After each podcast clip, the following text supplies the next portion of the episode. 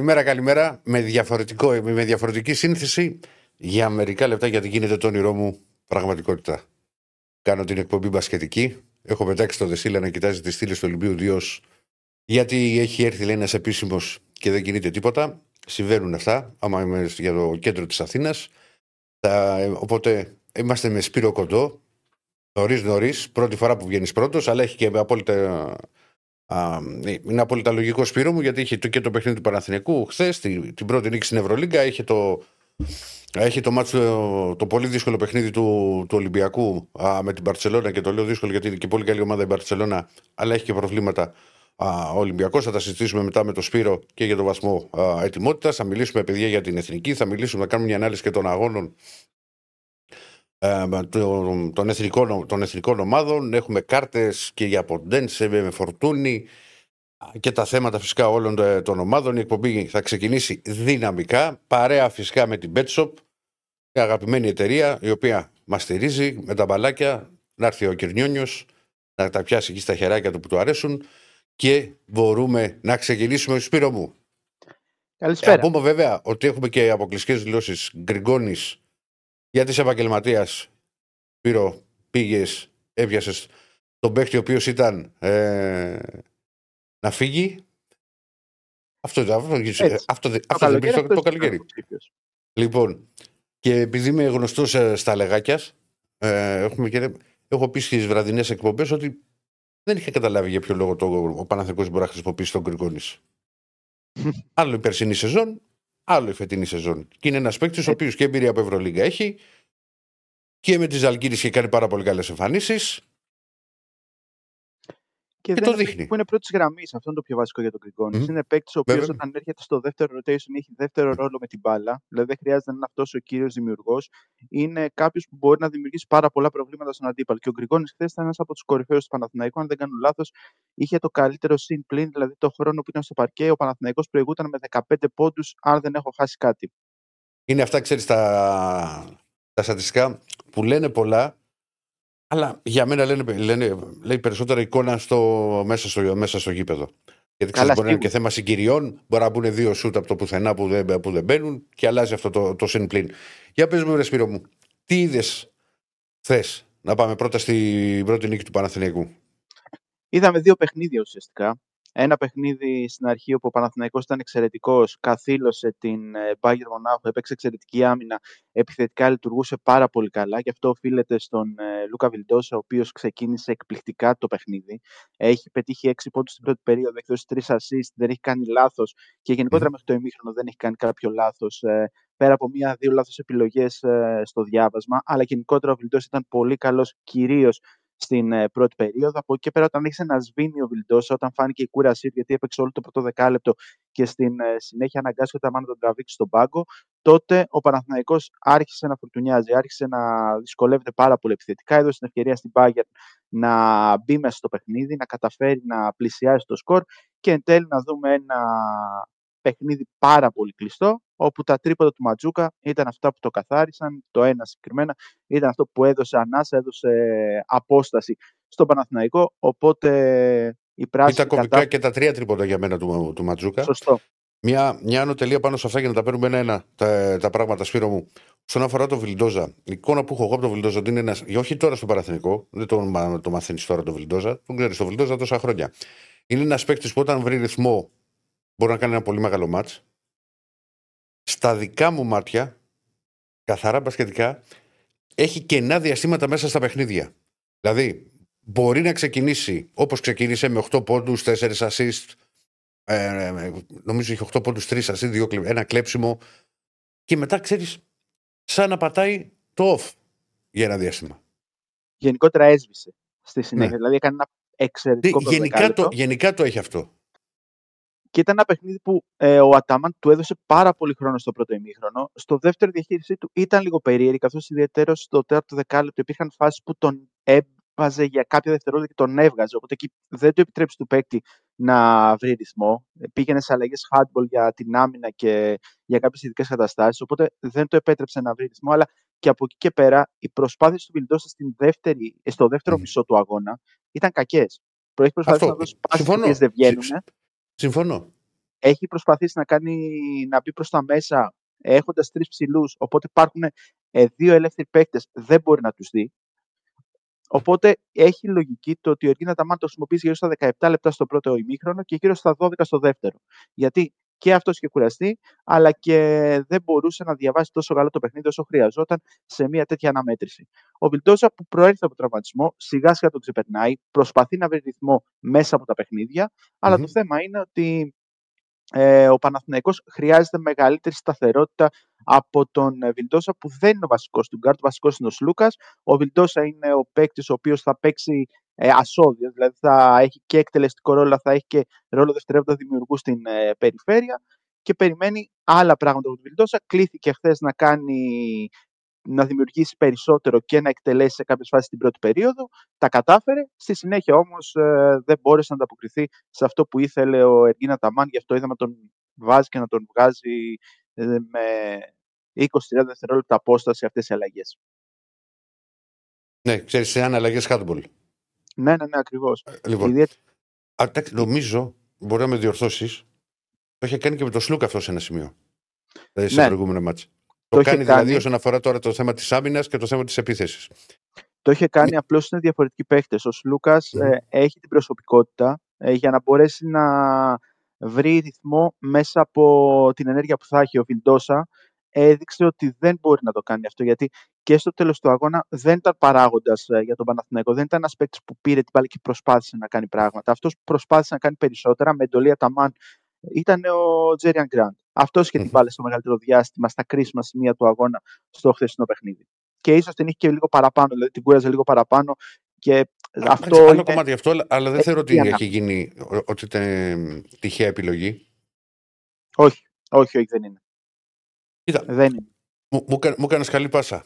Ε, θεωρείς το Λούκα Βιλντόσα μπορεί να λειτουργήσει μαζί στο παρκέ; Ε, μπορούν να λειτουργήσουν. Ε, Εξαρτάται όμως πάρα πολύ ποιου θα έχεις μαζί τους. Δηλαδή, mm-hmm. θες παίκτες οι οποίοι μπορεί να είναι επαρκεί αμυντικά. Γιατί και οι δύο έχουν σαφέστα μειονεκτήματα στην άμυνα και από θέμα δομής, δηλαδή πώς είναι το κορμί τους, αλλά και από θέμα ικανοτήτων. Δεν είναι και οι ικανότεροι αμυντικοί και οι δύο. Οπότε χρειάζονται οι υπόλοιποι παίκτες να μπορούν να καλύψουν τα οποιαδήποτε κενά θα αφήσουν αυτοί οι δύο. Επιθετικά είναι ένα δίδυμο που μπορεί και να δημιουργήσει και να εκτελέσει, ιδιαίτερω όταν βάζουμε και ένα μικρό αν, ο Βιλντός θα βρει ρυθμό. Γιατί εγώ πιστεύω κάποια στιγμή ο Βιλντός θα βρει ρυθμό. Δεν είναι παίκτης που ε, θα συνεχίσει σε τέτοια παιχνίδια, δηλαδή να είναι τόσο κακός ε, για μεγάλο διάστημα. Σίγουρα θα έχει τα νεκρά διαστήματα, σίγουρα θα έχει κάποια παιχνίδια που δεν θα του πάνε καλά, αλλά προϊόντος του χρόνου πιστεύω ότι θα βελτιωθεί. Ε, οπότε ένα δίδυμο το Σλούκα μπορεί να λειτουργήσει εφόσον ε, όμως ε, υπάρχουν παίκτες δίπλα τους που μπορούν να δώσουν πράγματα αμυντικά π.χ. ο Παβά Πέτρου, π.χ. ο Χουάντσο, ε, π.χ. και ο Λεζόρ, δηλαδή μια πεντάδα ε, με αυτούς τους πέντε θα ήταν ε, μια καλή επιλογή για να κλείνει ο Παναθηναϊκός κάποια παιχνίδια. Ναι.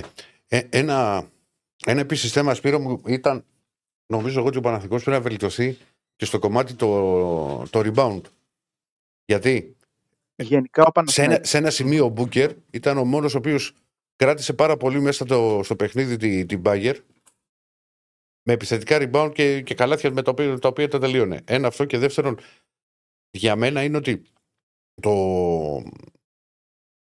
ένα, ένα ακόμα κομμάτι που πρέπει να βελτιώσει ο Παναθηναϊκός είναι όταν έχει τη δυνατότητα να τελειώσει τα παιχνίδια να το κάνει. Δηλαδή έχει, έχει ξεφύγει 30-14. Ήταν ξανά με, με πόντους μπροστά, αλλά άφηνε το μάτι ζωντανό και στην Ευρωλίγκα με οποιονδήποτε αντίπαλο. Θες να πούμε ότι η Άλμπα μπορεί να είναι η ομάδα που θα τραυματίσει. Η Βιλερμπάν. Α, η Βιλερμπάν νομίζω θα είναι η χειρότερη και από την εικόνα που δικαιώθηκε χθες με την Παρτιζάν τρένο το 1.55 πέρασε ξεκούραστα. Άμα την έχεις στους 6. Έλα. Και εμεί δεν το έχουμε Τι λες; Τι λες. Το λέγαμε. Πώς μπήκες; Είδα, είδα ότι έβγαζες τι φωτογραφίες. Γιατί έπρεπε να βγάλεις μία. Στις στήλες, έτσι. Και στήλε. Απλά δεν τον βάλαμε μέσα στο στούντιο γιατί είναι αμπάσκετος. Έτσι. Πες την αλήθεια. ε, αναστα... όλοι... Τώρα τελευταία όλοι έχουν γίνει. Με σένα είναι όμως το θέμα. Ναι. Λοιπόν. Ε, εν, Στέφανε, ε, ε, αλλάξαμε κάτι εδώ. Το μέγεθος οθόνης. Κάνω λάθος. Κάτσε βρήκα λεπτό να, να ολοκληρώσουμε. Έχουμε μια κουβέντα. Ναι, θα την ολοκληρώσουμε. Καλησπέρα. Αργήσαμε να πω όσοι πάτε στο κέντρο, παιδιά, προσπαθήστε, μην πάτε, να το αποφύγετε.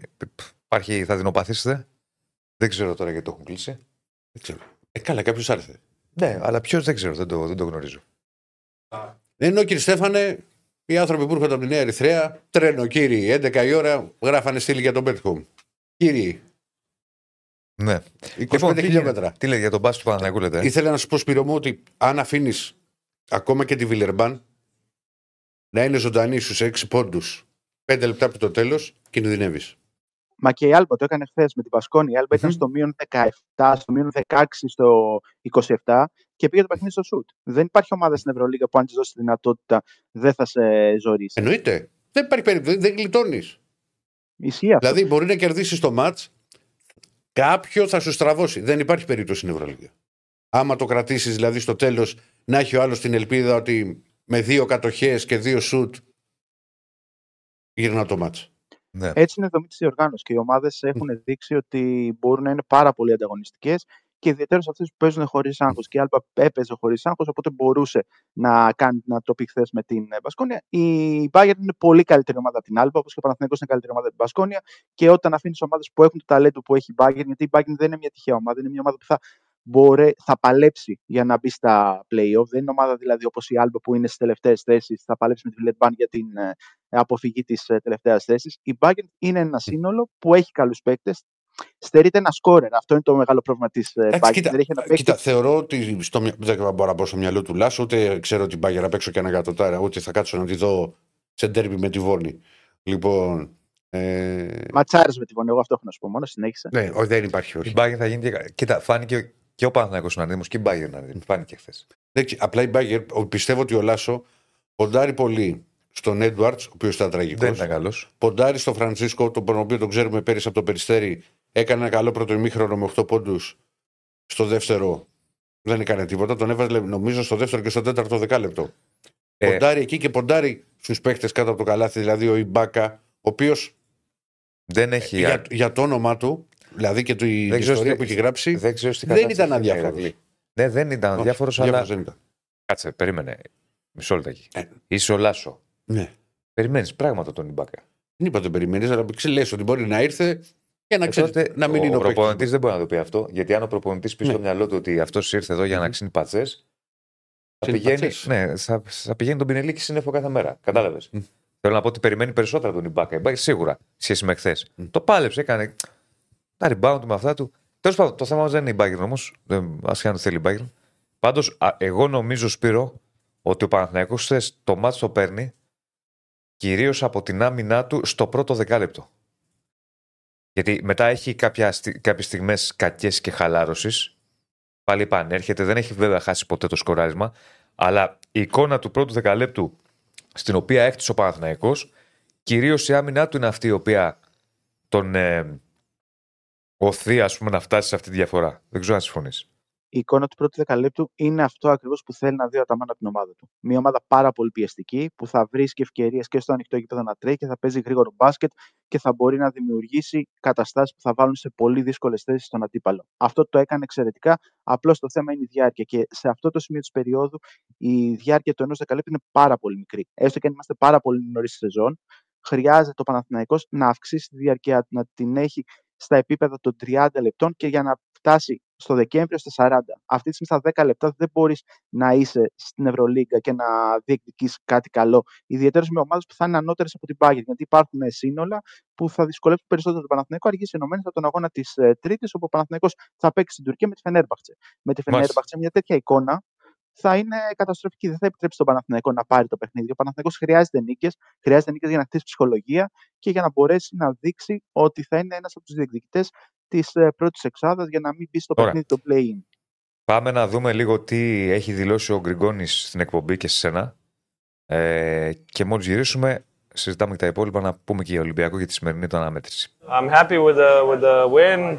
Not happy how we did it, but uh, but uh, plenty things to watch, plenty things to improve. But uh, I mean, we needed a win for boost our confidence. So it's it's I'm I'm happy. Whenever we we go up uh, 10, 14 points, we need to keep it, keep uh, the same pace. Uh, play the same way, not just to stop and and, and play uh, in one uh, in one space. So it's it's basically that that just be more consistent.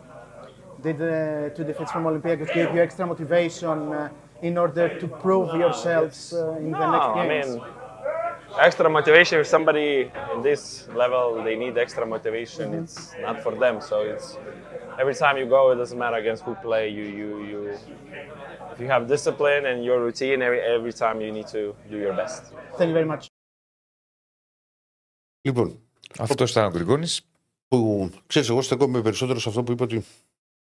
Ε, του άρεσε ο τρόπος, δεν ήταν τόσο η νίκη, του άρεσε ο τρόπος με τον οποίο είναι στη νίκη.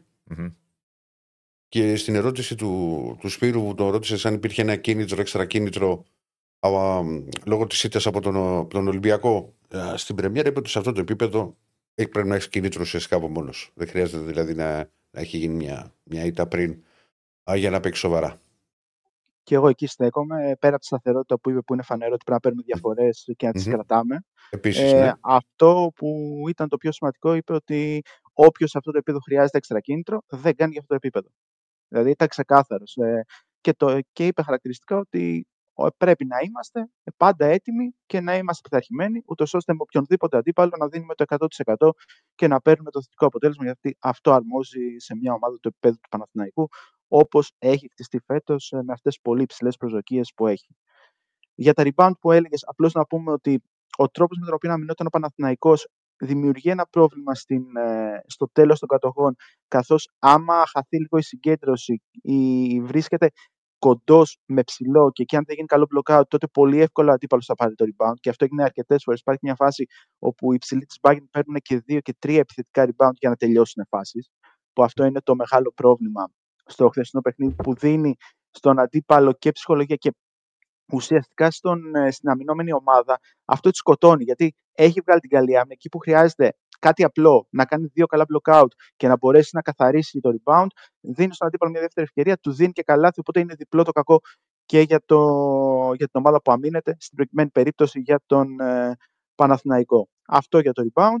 Ε, και από εκεί και πέρα για τον Grant είπαμε ότι εγώ θεωρώ ότι κρατούσε λίγο παραπάνω την μπάλα, αλλά και αυτό είχε να κάνει και με τους ε, συμπαίκτες ότι η κίνηση δεν ήταν τόσο καλή, ιδιαίτερο στην ε, τέταρτη περίοδο, αλλά θεωρώ ότι την κούρασε σε κάποια σημεία. Αλλά ήταν ο παίκτης ο οποίος ε, είχε την εντολή από τον Αταμάν να έχει την μπάλα στα χέρια του και να πάρει αποφάσεις στο τελευταίο κομμάτι του αγώνα. Ωραία. Λοιπόν, πάμε να. Πρωτού πάμε στον Ολυμπιακό, λίγο δεν ξέρω, τα έχουμε ρίξει; Αποτελέσματα όταν μέχρι να φτάσουμε εμεί, όχι. Ε. Όχι, όχι, όχι. Να δούμε λίγο τα αποτελέσματα συνοπτικά για να τα δει και ο κόσμος. Και το τι ακολουθεί. Έχεις αλλάξει τα monitor και Στέφανε σήμερα και μας έχεις μπερδέψει. Έχεις βάλει αριστερά τα σχόλια, δεξιά του. Γιατί; Γιατί εγώ καθόλου δεν έχω μπερδευτεί. Μια χαρά, καλύτερα να μου άρεσουν. Μα εδώ είναι πιο μεγάλη τηλεόραση. Έχει δίκιο ο Διονύσης ο Δεσίλα. Είναι πιο μεγάλη τηλεόραση το monitor Ναι. από εδώ, ρε φίλε. Μας έχει Α. βάλει εκεί στο μικρό. Δεν πειράζει τώρα. Από Από, Δευτέρα. Δευτέρα. Γιατί, τα τώρα, άλλαξες; τώρα, ε, μπερδεύτηκα. Ή έπαιζε να κάνεις μια αλλαγή ζωής σου, ε. Όχι, εμένα μου αρέσουν έτσι να ξέρεις. Μα είναι πιο μικρά εδώ. Τι σα αρέσουν. Καταρχάς δεν το βλέπεις εκεί. Εκεί δείχνει τη... την πόρτα. Το βλέπεις εσύ εκεί; Ωραία, διάβασε τα. Για πες μου. Τι είναι διάβασα τα αποτελέσματα. Ναι. Τα ξέρω. Όχι, διάβασε τα. Αφού Ω, βλέπεις και δεν μπορώ εκεί, να σ' τα δω αρέσει. εκεί. Όχι, μ' αρέσει Α, τα- μ' αρέσει τα μηνύματα που Α, είναι δεν μπορώ μεγάλα. να δω εκεί. Μ' Λοιπόν, αρέσει τα μηνύματα που είναι μεγάλα. ας να τα πω εγώ λοιπόν. Ναι. Ανατολού έφεζε Real Madrid 80-103 το μεγάλο διπλό για τη Real Madrid με Για ένα πλάκα. πάρτι στην Κωνσταντινούπολη. Για πλάκα. Κάποιος το Άλμπα έλεγε χθες. Μπασκόνια. Κάποιος το έλεγε χθες. Ο Ηρακλής. Άλμπα Μπασκόνια. ο- Το έλεγε ο Ηρακλή 86-91. Βιλερμπάν Παρτιζάν 62-88 με την Παρτιζάν επίσης να κάνει ένα ο- δυνατό διπλό. Και Παναθηναϊκός Μπάγκερ 78-71. Δύο μάτς πιο ισορροπημένα. Σχετικά και δύο μάτς τα οποία πήγαν με μεγάλες διαφορές. Σήμερα έχουμε στους 8 Ζαλγκύρης Κάουνας Ερυθρός Αστέρας, Μονακό ε, Βίρτους Μπολόνια, σε 9 και 4 η μάχη του Ολυμπιακού με την Παρσελόνα στο ΣΕΦ και σε 9 και μισή η Βαλένθια αντιμετωπίζει τη Φενέρμπαχτσε και πάμε γρήγορα να μιλήσουμε για Ολυμπιακό. Τα Πριν τελευταία πάμε στο νέα. Ολυμπιακό, Α, απλώς να πούμε δύο Μο- λόγια για τα χθεσινά. Ε, Ναι. Μία γρήγορα γρήγορο πέρασμα ότι η Real έκανε πολύ εύκολο, είχε πολύ εύκολο έργο με την ΕΦΕΣ. Μείον 47 είχε ο Λάρκιν στο συν πλην σε 24 λεπτά. Είναι εξωπραγματικό αυτό το νούμερο. Δηλαδή έπαιξε 24 λεπτά και όσο ήταν στο παρκέ η ομάδα του έχανε με 47 πόντους. Και υπάρχει και το αντίστοιχο του Κλάιμπερν ότι όσο ήταν στο παρκέ σε 17 Νομίζω είναι λεπτά ρεκόρ. έχανε Δεν 30. δεν- δεν- δεν νομίζω δηλαδή μπορεί να το σπάσει κάποιος αυτό. Ναι, ναι, ναι. ναι. Είναι εξωπραγματικό νούμερο. Αυτό Ναι. δηλαδή ε, το βλέπουμε σε ομάδες που έχουν διαφορά δυναμικότητας Παναθηναϊκός Τεράστια. Μαρούσι, ξέρω εγώ. Με όλο το σεβασμό στο Μαρούσι, αλλά κάτι τέτοιο είναι. Ολυμπιακός Ναι. ε, Απόλλων Πάτρας. Ο- Δεν μπορεί να το δεις σε κάτι άλλο.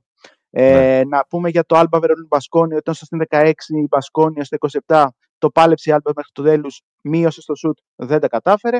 Και η Βιλερμπάν Παρτίζαν ε, έχει φτάσει σε 68 σερί βολές ο Κέβιν Μα- Πάντερ και συνεχίζει με την Παρτίζαν να έχει πάρα πολύ εύκολο έργο, να παίζει εξαιρετική άμυνα και να κάνει ένα πολύ εύκολο διπλό. Πάμε Ολυμπιακό. Πριν πάμε Ολυμπιακό. Μμ. Τι έγινε εκεί, Στεφάνε; Περίμενε. Τι έχει πάθει. Έχουμε poll κύριε. Έχουμε poll. Ναι, δεν το βάλαμε πριν. Να μην το πούμε, να μην πούμε το αποτέλεσμα. Βεβαίως, Λεσόρ ή Μαντζούκα είχαμε βάλει δύο επιλογές. Το, Σύνολο... το Μαντζούκα το βάλαμε μετά καθοριστικός. Πώς πήγε; Ψαγμένη επιλογή ο Μαντζούκας, θα ξέρεις. Ναι. Σε σύνολο 200 ψήφων, Λεσόρ ή Λεσόρτ. που Λεσόρ, λέει. Λεσόρ. Ο Μπογρίνιο το λέει Λεσόρτ. Εντάξει. Εγώ Λεσόρ. τον Μπογρίνιο που ξέρει μπάσκετ τον εμπιστεύω. Αφού Λεσόρ λέγεται, τι σημαίνει το μπάσκετ με τα ονόματα. Λεσόρτ. Έχει κάνει Διονύσης τώρα. 65% Λεσόρτ. Λεσόρ. Μα... Ματζούκα 35%. Μου θυμίζεις τον Αναστάση πάλι στον Αναστάση πάει το μυαλό μου. Που τον γκάρντ. Δεν σ' αρέσει, δεν σ' αρέσει. Το γκάρ- Ό- Όλο το- εκεί πηγαίνεις. Τον γκάρντ τον λέει γκάρ. Σου έχει στοιχειώσει τα όνειρα. Γκάρ, πάρτε γκάρ. Και επειδή λέει πάρτε γκάρ, πριν πάμε στον Ολυμπιακό, απάντηση μονολεκτική. Παίρνει παίκτη ο Παναθηναϊκός. Έτσι όπως έχουν τα πράγματα, με τον Κάιλ Γκάι να δείχνει ότι δεν Μονολεκτική δεν μπορεί είπαμε, μέχρι ξέρεις, πλάκα σου στιγμής- κάνω. Ναι. ναι, μέχρι στιγμής να ε, σταθεί σε αυτό το επίπεδο, ο Παναθηναϊκός θα βγει στην αγορά για παίκτη. Είναι στην αγορά ε, και θα πιστεύω ότι θα βγει στην αγορά για παίκτη και θα ψάξει να βρει κάτι καλό, κάποιον παίκτη ο οποίος μπορεί πραγματικά να το ανεβάσει σε επίπεδο, όχι κάποιον παίκτη ο οποίος θα έρθει, Άρα ούτως φεύγει ώστε ο να γίνει Γκάι. συμπληρωματικός. Θα γίνει ανταλλαγή δηλαδή. Θα πάρει κάποια ευκαιρία ακόμα, αλλά όχι, δεν θα φύγει. Πιστεύω ότι θα μείνει, γιατί ο Παναθηναϊκός έχει 7 ξένους αυτή τη στιγμή, οπότε μπορεί Ναι, όλοι οπότε να να είναι τον δηλωμένοι έχει- στο ελληνικό Α, τον πρωτάθλημα γιατί στην Ευρώπη μόνο. και να αγωνίζεται ένας και θα γίνουν κάποιες αλλαγές μετά. Δηλαδή θα μένει κάποιος εκτός για το ελληνικό πρωτάθλημα. Θε να σε φουντώσω. Εμένα. Ναι. Ναι. Ξέρεις ποιο θα χτυπήσει ο Παναθηναϊκός; Ποιον; Θα χτυπήσει.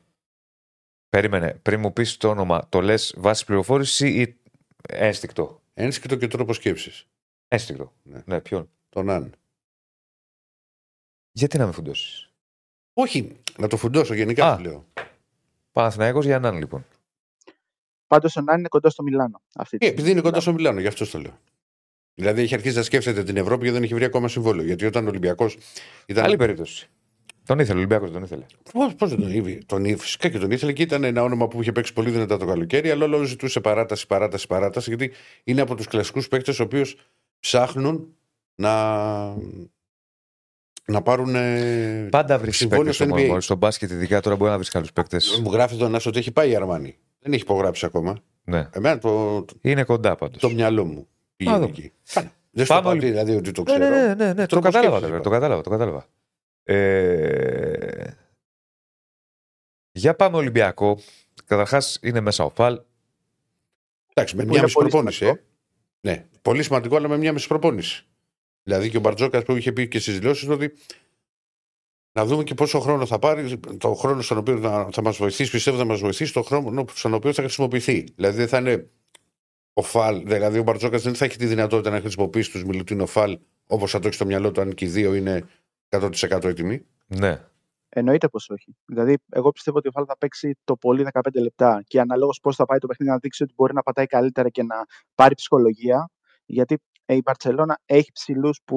έχει διαφορετικούς ψηλούς. Έχει τον ε, ε, Βίλερ Ναγκόμεθ, ο οποίος παίζει πιο πολύ με την επαφή, μπορεί να κόψει καλά μες στο καλάθι και να τελειώσει φάση. Και έχει και τον Βέσελη, ο οποίος παίζει στα 4-5 μέτρα, έχει Μμμ. καλό σουτάκι και θα αναγκαστεί να τον κυνηγάνε λίγο προς τα έξω. Οπότε ε, θα χρειαστεί μεγαλύτερη ενέργεια. Αν ο Φαλ δείξει ότι, μπορεί να είναι, ότι είναι καλά, ότι μπορεί να πατήσει καλά στα πόδια του και ότι δεν έχει πρόβλημα να ακολουθήσει και τον ε, Βέσελη ή να βάλει το κορμί του με τον Ερναγκόμεθ, τότε θα μπορέσει να πάρει το 15 λεπτό και να δώσει πολύτιμες ανάσεις στον Μιλουτίνο, ο οποίος έχει κουραστεί πάρα πολύ. Έχει δώσει Ε, βέβαια. ε, πάρα πολλά λεπτά συνεχόμενα στα τελευταία παιχνίδια και χρειάζεται μία μικρή ανάσα. Μα Δεν έπαιξε θα την 35 έχει. λεπτά, 35 λεπτά με τον Παναθηναϊκό το 25 σερί και έπαιξε και ένα τριαντάρι με τον, με τον Άρη. 36 και 31 για την ακρίβεια. Ναι. 36 Είδες. και 31. Οπότε ναι, θα χρειαστεί να δώσει πολύτιμες ανάσε γιατί όπως λέγαμε και χθες, αν δεν έπαιζε ο Φαλ, προχθές μάλλον, θα έπαιζε ο Τανούλης. Που ο Τανούλη έχει ταλέντο το παιδί, αλλά δεν είναι έτοιμος ακόμα για το επίπεδο της Ευρωλίγκας. Γιατί αλλιώς δεν γίνεται να παίξει. Θα πάνω από δουλέψει ο 30 Τανούλης, λεπτά θα το δουλέψει ο πάλι ο Μπαρτσόκας και Μιλουτίνο. θα αρχίσει να παίρνει χρόνο αρχικά στο πρωτάθλημα. Τα, τα εύκολα παιχνίδια τα οποία θα έρθουν. Θα παίρνει χρόνο να ξεκουράζει το Φάλι, το Μιλουτίνοφ σε πολύ μεγάλο βαθμό. Και είναι ένας παίκτης από τον οποίο περιμένουν μελλοντικά στον Ολυμπιακό. Έτσι. Είναι και Έλληνας. Έτσι. Και εγώ θυμάμαι και σε ένα παιχνίδι κόντρα στον Ολυμπιακό με τον Προμηθέα. Είχε κάνει καλή εμφάνιση κόντρα στο Σεφ, νομίζω. Το Σεφ είχε κάνει μια καλή εμφάνιση το παιδί. Είναι- Τρέχει και πόλνα από την ώρα που μιλάμε για το Βεβαίως, μάτι του Ολυμπιακού. βεβαίως. Ποιος θα κερδίσει σήμερα, Ολυμπιακός Μπαρσελόνα, Ολυμπιακός σε παράταση, Μπαρσελόνα σε παράταση. Σαν σ' αρέσει η παράταση. Πεθαίνεις για την παράταση. Ναι, Παράταση. σήμερα θα παίξω κάτι παράταση. Α, ναι, Γενικά, άσε. εγώ επιλέγω παρατάσεις. Από περιέργεια η Μπέτσο πόσο δίνει ε, παράταση ο Ολυμπιακός Μπαρσελόνα; Ε, τώρα κάτσε να πω. Δες θα το, σου πω. δες το, δες το. Μα γι' αυτό Ε, στο εμείς παλιά θα να το το δεις. δεις να πούμε ότι είναι Γιατί εκτός ο εσύ κινητάκι Μακής. δεν έχεις. Έχω ε, ρεπορτάζ ανοιχτό. Κι εγώ έχω ένα ρεπορτάζ ανοιχτό. Ωραία, ας θα το δω εγώ, Ηράκλειο. Να το δεις εσύ. Ας. Δεν κάνει και εσύ κάτι. Πού είναι το τάμπλετ σου, Το να, κα- tablet. να κάνω κι εγώ κάτι. Έτσι. Να κάνω κι εγώ κάτι. Τι τράβαμε που δεν. Που, μιλάμε για άνθρωπο που δεν ανοίγει ούτε τους νικητές στα άγραφα. Αυτό είναι άλλο βραδινό. Υπάρχει περίπτωση ποτέ να πει. Σκαυγαδάκια. Μπες το 12.30 να δεις ποιος έστειλε. Ποτέ. Α, άμα λείπω εγώ, απόψε θα λείπω να ξέρεις. Στο λέω εδώ νέα. Με τρελαίνουν, με τρελαίνουν αυτά τα ερωτικά καυγαδάκια. Λοιπόν, για, για πες, θα βρω εγώ. Πώς, Μπέτσο. έτσι, πώς και σου ήρθε, πάνω στην τρέλα; γιατί α, θα σου πω, με- θα σου πω έξω. Ε, εντάξει. Δεν έχω θέμα. Ούτως ή άλλως. Θα είναι και ο Κέτση απόψε. Θα Οπότε. έχεις σχόλια. Ναι. Ε, για, Για θα, τα- πες θα μου, βρω για εγώ. πες μου, ρε Διονύση. Πότε έχεις διαβάσει άγραφα εσύ για τελευταία φορά στην εκπομπή. Άγραφα είναι μονο- ο δικός σου μοναδικός τρόπος. Μια φορά Πρέπει λες- κάτι να κάνεις εσύ, φίλε. Πρέπει κάτι κι εσύ 980. να ακούσει με τη φωνούλα σου. Πόσο; 980. Εντάξει, θα ανέβει. Να ακούσεις τη στο φωνούλα live, μου. στο Να live ακούσεις θα το τη- ανεβάσουμε. Να ακούσεις τη φωνούλα μου. Ε, πρέπει, λέει. Με αυτό το επώνυμο δεν γίνεται να μην έχει ακούσει τη φωνή μου. Ναι, πρέπει να την ακούσουμε λίγο σε κάτι δηλαδή. Όχι μόνο πάμε στο έλα Αναστάση, έλα Μάκη, έλα. Τι θες να κάνω; Δεν- Δεν συνομιλώ Πάμε με στο τους Σπύρο, έλα, ακροατές. έλα. Πάμε Σπύρο. Ε, 9.80 η παράταση. Εγώ, το, 9.80. εγώ στις παρατάσεις συνήθως παίζω. Εντάξει, δεν θα τις παίξω στην αρχή. Στο τρίτο δεκάλεπτο, τέταρτο. Όταν βλέπεις ότι είναι κοντά εκεί και αρχίζει να μυρίζει. Ε. Εντάξει, κοντά και στους 8 πόντους να είναι θα το, θα το επιλέξω εγώ. Και στους 8. Ωραία. Ναι. Ε, λοιπόν, για τον Ολυμπιακό είπαμε ε, είναι εκτός ο Μακίσικο Σίγμα και ο Νάιτζελ Williams Γκος, οι οποίοι θα είναι οι τρεις απόντες από τη σημερινή αναμέτρηση με την Παρτσελώνα. Πολύ απαιτητικό παιχνίδι για, τον, ε, για τους Ερυθρόλευκους. Ο Φαλ θα είναι παρόν και θα δώσει ανάσες στον ε, Μιλουτίνοφ. Γενικότερα, ο Ολυμπιακός θα προσπαθήσει να βρει ενέργεια μέσω της αμυνά του, να μπορέσει να πιέσει του περιφερειακούς της ε, Παρσελόνα, κυρίως το Λαπροβίτολο, ο οποίος έχει αρχίσει εξαιρετικά την ε, σεζόν. Ο Γιουκουμπάιτη είναι ένα κλικ πιο κάτω, έρχεται από παγκόσμιο κύπελο, αλλά και αυτός μπορεί να γίνει εξαιρετικά απειλητικός για τους ε, Ερυθρόλεπτου που θα κληθούν να κάνουν το 2 στα 2. Ο- Ε, για το Γιακουμπάη τη ε, Μμμ. Σπύρο μου. Την πρώτη του μας συστήθηκε στο ΣΕΒ δυστυχώς για μας σε μια νίκη της Αλγύρη πρεμιέρα στο... στην Ευρωλίγα. Ολυμπιακός Αλγύρη που είχε κάνει μια πολύ καλή εμφάνιση όταν ήταν πιτσερικά. Νομίζω με Γεσικεβίτσου τότε στον πάγκο η, η Ζαλγκύρη. Περίμενε να έχει κάνει καλύτερα πράγματα. Εννοείται. Εννοείται. Φαίνεται ότι έχει πάει λίγο πίσω Μμ. Ε, α- μετά τη μετακίνησή του στην ε, Μπαρτσελόνα, γιατί ήταν ένας ψηλός γκάρτ, να έχει, περιμέναμε να έχει σταθεροποιήσει το σουτ του, να έχει καλύτερη δημιουργία, που έχει δημιουργία, αλλά να είναι ε, πιο αποφασιστικός στις φάσεις που παίρνει. Έχει και αυτό αρκετά σκαπανεβάσματα. Βέβαια, δεν είναι μεγάλος. Είναι ένα παιδί το οποίο είναι του 2000, οπότε είναι 23. Ναι, δεν ναι, έχει ναι, κλείσει ναι, καν ναι, ναι. 23. Οπότε υπάρχουν πολλά περιθώρια βελτίωσης. Αλλά είναι ένας παίκτης ο οποίος μπορεί να απασχολεί στην αντίπαλη άμυνα και να δοκιμάσει τις αντοχές ε, των ε, αντίπαλων περιφερειακών, όντας σχετικά ψηλός για, το- για τη θέση του. Είναι κοντά στα ε, 1,95, αλλά με καλό άνοιγμα χεριών και γενικότερα με ένα πολύ δυνατό κορμί. Οπότε με κοντύτερα κάτι μπορεί εύκολα να αποστάρει και να δημιουργήσει και από το low post προς τα έξω, αλλά και να πάει με την επαφή κοντά στο καλάθι. Γενικότερα πολύ ταλαντούχος, αλλά έχει αυτά τα, τη μικρή ασυνέπεια ουσιαστικά στα παιχνίδια του, που δεν το επιτρέπει να το θεωρείται ακόμα top επίπεδου ή, μεγα... ή δεύτερο, τρίτο, δεύτερο βασικά επίπεδου στην Ευρωλίγα. Γιατί στο πρώτο είναι πάρα, πάρα πολύ η γκάρτα. Από εκεί και πέρα υπάρχουν και παίκτες όπως ο Αμπρίνες που στάρει πάρα πολύ καλά βγαίνοντας από τα screen, ε, ο Τζαμπάρι Πάρκερ από το NBA που και αυτό σιγά σιγά έχει αρχίσει και πατάει καλύτερα μαζί με τον ε, Βίλιαρτ Με να κάνουν τραυματισμούς ο Τζαπάρη Πάρκερ. Ναι, ήταν πάρα πολύ άτυχο στο NBA. Ελπίζει στην Ευρώπη να κάνει μια καριέρα που προαλυφόταν να κάνει στο NBA, γιατί είναι παίκτης που είχε επιλεγεί στο νούμερο 2 του draft. ε, Το περίμενα ότι θα κάνει σπουδαία πράγματα, κυρίως Εντάξει, σε ξέρεις, ομάδες υψηλού και τον επίπεδου. Μπένετ περίμεναν κάποτε να κάνει σπουδαία πράγματα. Το Αλλά νούμερο εντάξει, ο ένα του Bennett, draft. ε, ήταν επική επιλογή. Ε, Πέρασε, πέρασε και από έτρωγε, Ευρωλίγα. έτρωγε περισσότερο από όσο θα έπρεπε αυτό το παιδί. Δυστυχώς. Δυστυχώς. Και δεν είχε μεγάλη όρεξη να πάει Μμμ. στο γυμναστήριο και αυτό ήταν ένα από τα μεγάλα του Ε, εντάξει, προβλήματα. τώρα. Ε, το καταλαβαίνω εγώ τώρα. Ναι. για πάμε για να, για να προχωρήσουμε και για να τη. Γενικά Να, η Μπαρτζόνα ε. είναι μια σκληρή ομάδα η οποία θα βάλει δύσκολα στον ε, Ολυμπιακό και περιμένουμε να δούμε ποια θα είναι η ανταπόκριση των ε, Ερυθρόλευκων και πώς θα μπορέσουν οι παίκτες του να δείξουν φρέσκοι ούτως ώστε να βγάλουν τη γνωστή τους πίεση στην άμυνα, την πρώτη γραμμή άμυνας η οποία είναι εξαιρετική του Ολυμπιακού για να ε, πάρουν το θετικό αποτέλεσμα. Ο Κάναν θα έχει επίσης μεγάλο ρόλο σήμερα, θα πάρει και αυτός ε, τα σούτ εν τη απουσία και του Williams Goss με τον ε, Walkup ε, να είναι ο βασικός οργανωτής ε, και ο παίκτης που θα πάρει τις αποφάσεις ε, στα κρίσιμα σημεία για τον Ολυμπιακό. Βλέπετε κάτι, Ηρακλή; Δεν δίνω προγνωστικά για παιχνίδι του Παράταση. Ολυμπιακού. Εγώ αυτό που δίνω είναι να δώσει δύο ασίστ στο Μιλουτίνοφ. Όπως πες, χθες έπιασε το Λεσόρ. Μμ. Πόσο δίνει αυτό, Ο Λεσόρ έδινε 2,70. Μια χαρά. Μια χαρά, πολύ καλό. και Ε, μόνο, και μόνο το παίζεις αυτό. Ναι, ναι, ναι. ναι. Πα, Κοίτα, εγώ γενικά όταν βρίσκω στα ειδικά παικτών, κοιτάζω τους κοντούς να παίρνουν rebound και τους ψηλούς να δίνουν assist.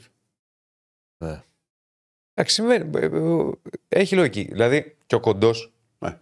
ο, και ο ψηλός. Δύο assist μπορεί να τις βγάλει. Δεν, δηλαδή, Όπως παίζει ο Ολυμπιακό. είναι και απίθανο. Όπως, κοίτα, πέρυσι. μας πα- ο Φάλ το κάνει. Ο Φάλε, έχω πιάσει το Φάλε να έχει να δώσει 5 assist σε μάτς και Ναι. δίνει 7-8. Γιατί 7-80. τραβιόταν πάνω, του την έσπαγε. Ε, χαίρομαι πολύ. Πόσο, δα- πόσο δίνει ο. Θα το δούμε. Θα το δούμε. Θέλει ψάξουμε αυτό ο Μιλουτίνοφ. Θα το δούμε. Ναι, Εγώ και ο Λεσόρ χθες το έπ- έκανε πολύ νωρίς χθες πάντως με τις assist, ε, γιατί Ναι. πήρε πάσα από τον Βιλντόσα και έτσι όπως έκλεινε η άμυνα ήταν πολύ εύκολο να την ανοίξει στα πλάγια και από εκεί εξαρτάται αν θα μπουν τα σουτ. Δηλαδή είναι καθαρά θέμα περιφερειακών στη συνέχεια για το πόσο καλά θα πάει αυτό το στοίχημα. Δεν είναι, δεν είναι τόσο παράλογο όπω παίζεται πια το μπάσκετ το να δώσουν assist υψηλή και να πάρουν rebound οι κοντοί.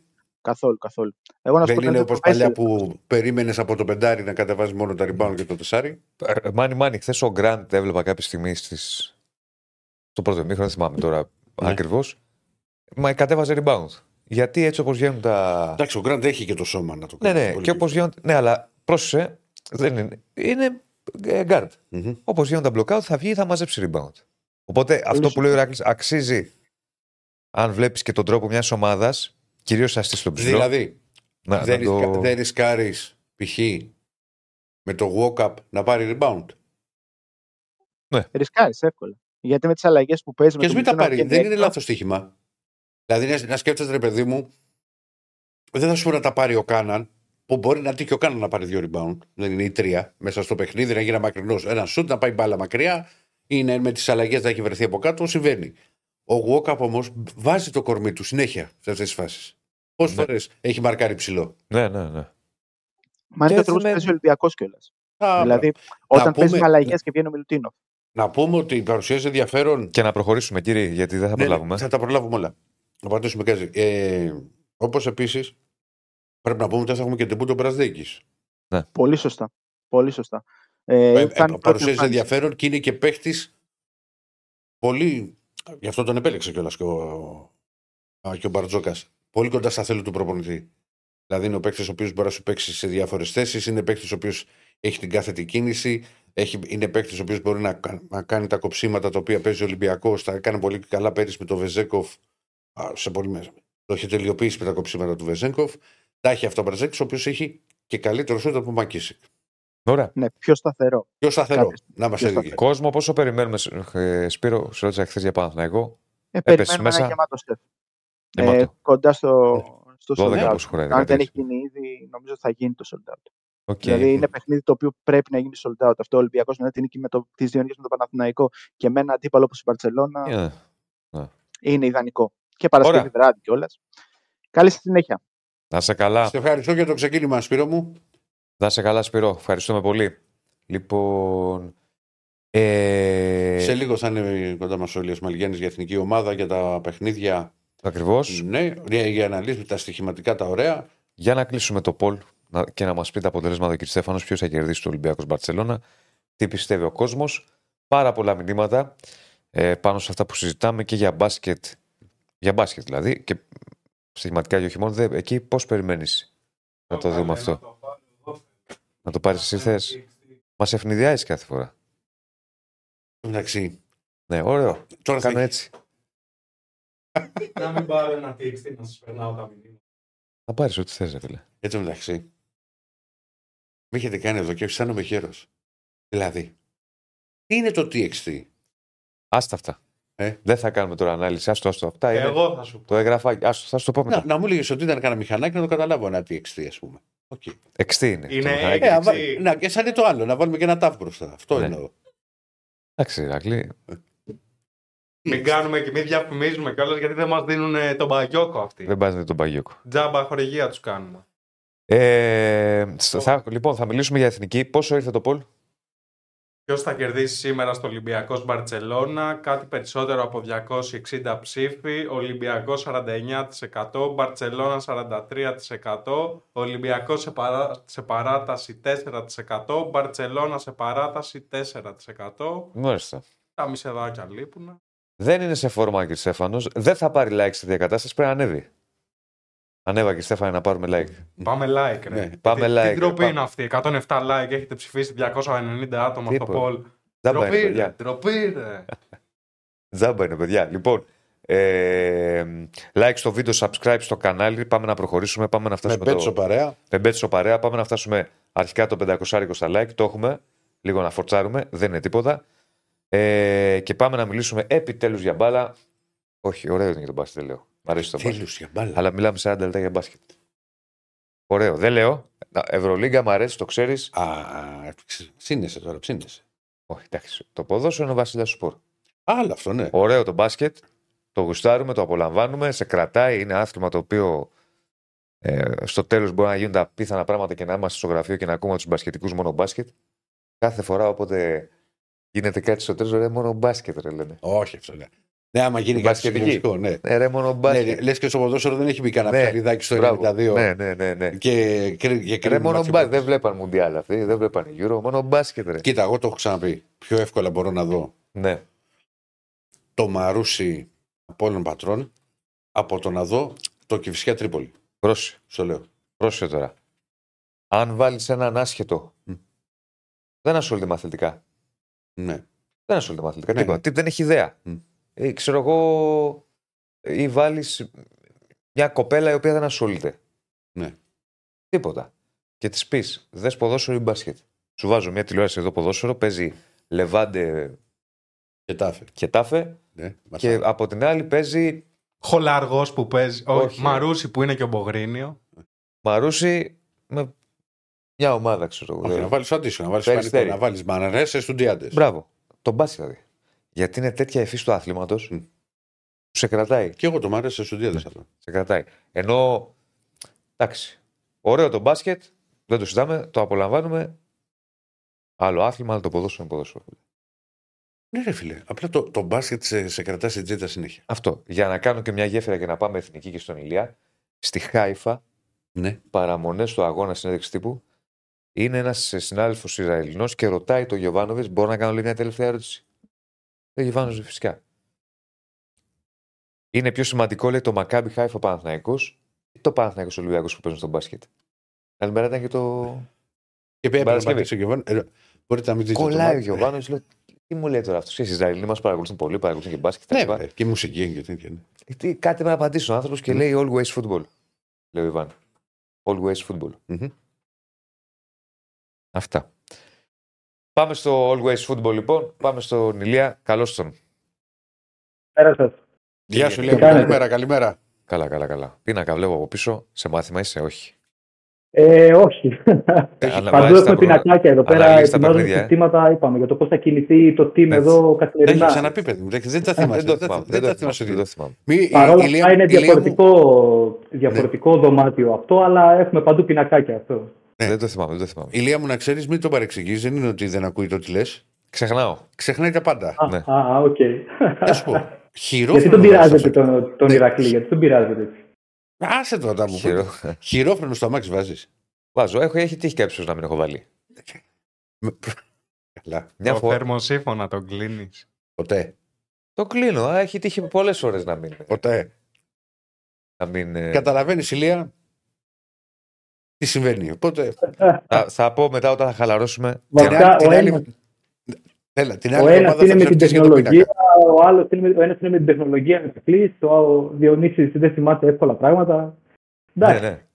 είστε Καλά καλό το δίδυμο. Θα, σου- θα πω μετά μια ιστορία. Θα μιλήσουμε για εθνική και θα πω μετά μια ιστορία που Μμμ. από, τις, από τις πλέον ε, κάφρικες ιστορίες το τι έχω ξεχάσει. Από τις πλέον κάφρικες. Αλλά συμβαίνουν αυτά. Α, τότε που. Καλά, όχι με τα κλειδιά. Τα κλειδιά τα έχεις πει όχι, εσύ, όχι είναι με, γνωστά. το, με τον απορροφητήρα που έφυγε που. που Όχι, ήταν όχι, κι άλλος. όχι, όχι, όχι. Που πήγα να κάψω στο σπίτι, λες, όχι. Ναι. Τέλος πάντων, Ε, τι πιο τραγικό και από το να κάψεις το σπίτι. Βεβαίως, τι μπορεί να βεβαίως. υπάρχει. βεβαίως. Ε, Τέλα Χριστέ για Βεβαίως. Παναγία. Λοιπόν, πάμε να μιλήσουμε για εθνική και όχι μόνο. Ε, για να μιλήσουμε και στοιχηματικά. Η εθνική, η οποία έχει ένα μάτς καθοριστικό, ηλία, ένα μάτς κρίσιμο, ένα μάτς στο οποίο υπάρχει ε, πολύ μεγάλο πρέπει. Ε, δεν υπάρχει άλλο αποτέλεσμα πλην της νίκης. Αν θέλουμε να έχουμε ε, ελπίδες για να πάμε μετά στον τελικό εντός εισαγωγικών με την Ολλανδία, να πούμε ότι το μάτς είναι στις 10 παραδέρατο. Ε, είναι η δεύτερη αγωνιστική, δεύτερος όμιλος της προκριματικής φάσης. Τι είπα, Όχι. Ε, η έβδομη Έβδομη αγωνιστική. αγωνιστική, δεύτερος όμιλος.